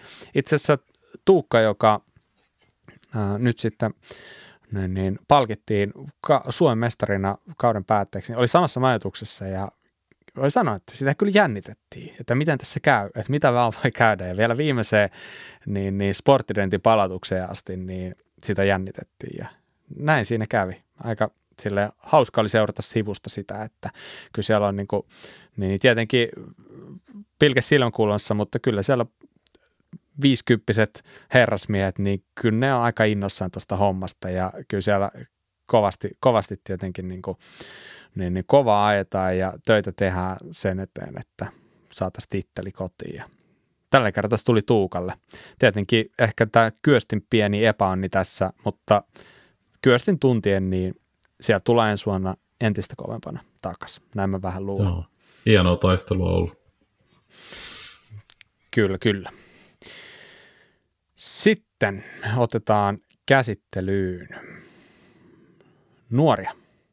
Lähdetään M13. Ja M13-sarjassa lauantaina Joa Mitsui otti voiton, Leevi Sihto toinen, Oliver Viento kolmas. Sunnuntaina tilanteet meni siten, että Joa Mitsui voitti, Leevi Sihto toinen, Juuso Vänskä kolmas. Kokonaispisteissä tämä tarkoittaa sitä, että Leevi Sihto otti mestaruuden. Aika tiukkaa oli. Joa Mitsui toisena, Oliver Viento kolmas. Leevi ja Joa välillä 50 pistettä. Se oli yhden sijan päässä käytännössä se. Eli Leevillä on 3 voittoa, 2 kakkossijaa. Joalla toisinpäin 2 voittoa, 3 kakkossijaa. On tasasta. Siistiä. On. Kyllä. M16-sarjassa lauantaina voiton vei Paavo Junkkila, Iivari Vornen oli toinen, Jonathan Sanden kolmas. Sunnuntaina Paavo Junkkila otti toisen voiton, Jonathan Sanden toinen, Valtteri Elo kolmas. Kokonaispisteet. Paavo Junkkila voittoon, Jonathan Sanden toinen, Emil Sihvonen kolmas. Siinä oli ehkä vähän jännitystä kumminkin viimeiseen asti. Emil Sihvonen ei päässyt mukaan Ukkohallaan, oli kärkipaikalla vielä kokonaiskilpailussa ennen Ukkohallaa, mutta nyt Paavo Junkkila hienoilla ykkössijoillaan nappasi voito ja Jonathan Sanden kakkossijan. Seuraavaksi käsittelyssä naiset 16. Ja siellä lauantaina voiton vei Ella Frilander toinen, Ella Jokinen. Sunnuntai noudatteli samaa kaavaa. Ella Frilander otti taas ykkössiä ja Ella Jokinen kakkossijan ja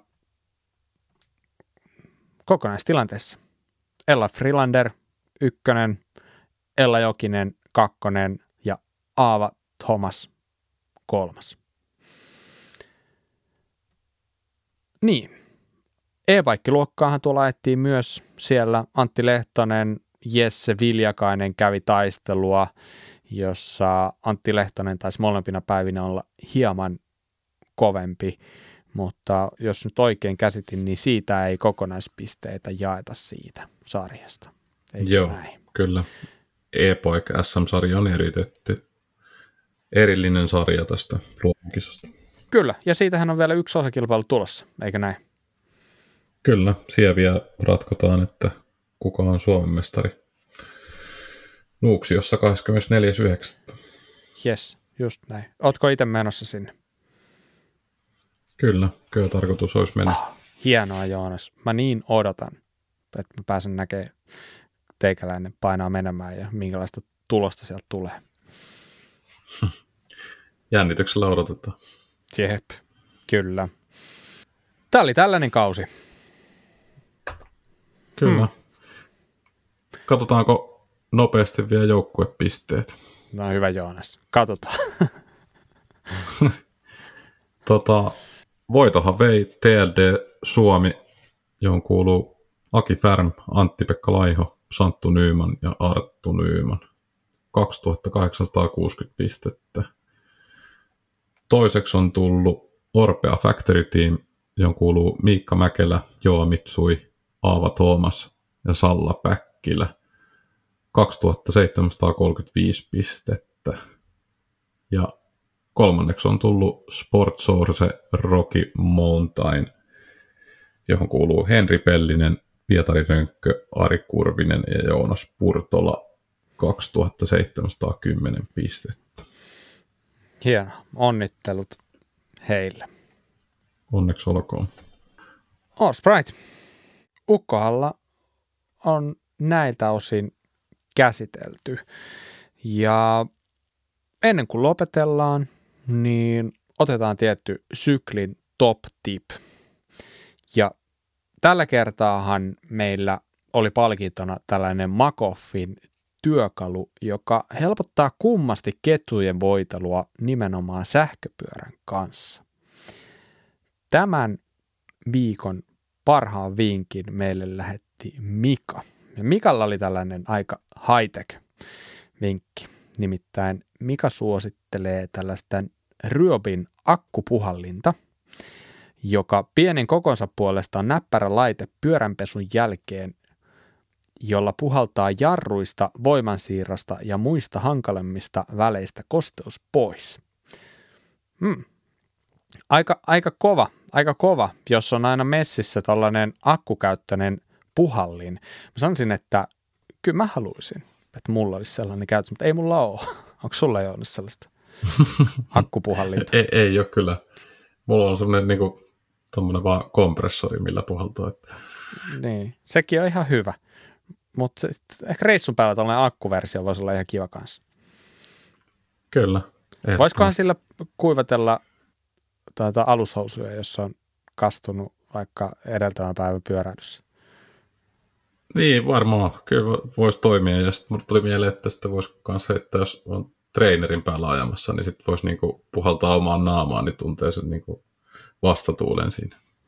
Niin justiin. Voisi pistää vaikka ne mun alushousut siihen väliin, niin sillä mennessä. Pitäisikö nämä palkinnot antaa meille tässä? Me jalostetaan näistä vinkkeistä niin kuin todellisia helmiä. Kyllä. Okay, hyvä. No hei, kisa jatkuu totta kai ja meillä on tällä kertaa uudesta palkinnosta kertomassa Hessu. Ole hyvä. Hyvää päivää Kuraläpän kuuntelijat ja terveisiä täältä Syklin konttorilta.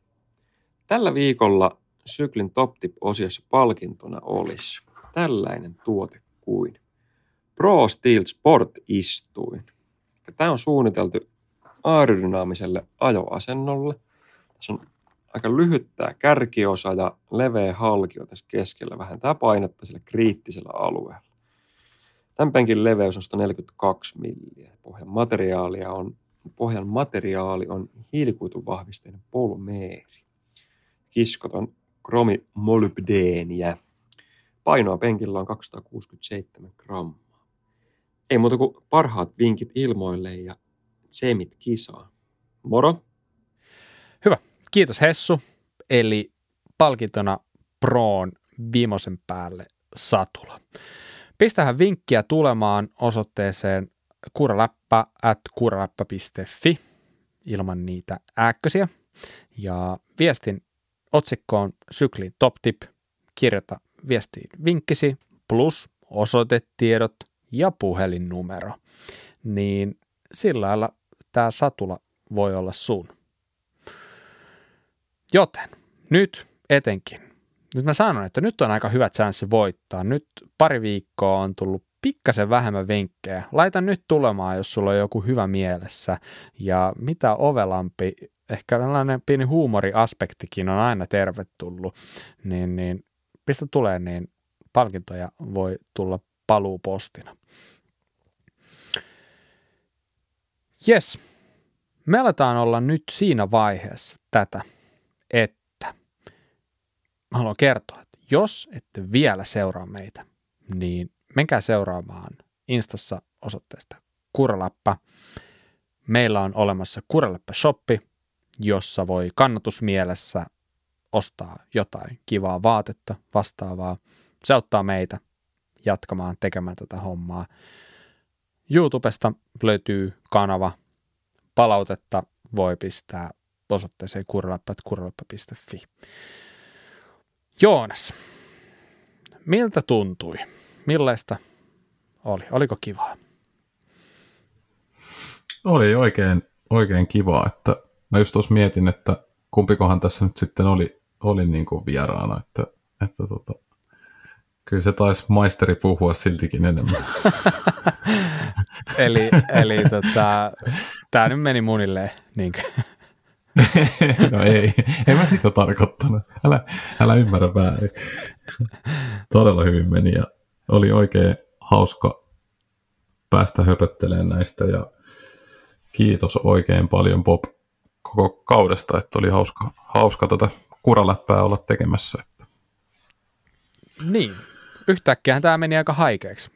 Kiitos Joonas sullekin. Tämä oli nyt tämän vuoden viimeinen Kuningas EK ja katsotaan, mitä ensi vuosi tuo mukanaan, mutta näillä eväillä me siirrytään viettää ehkä pikkuhiljaa sellaista enduro off-seasonia ja katsellaan, mitä sitten ensi vuonna keksitään, eikö näin?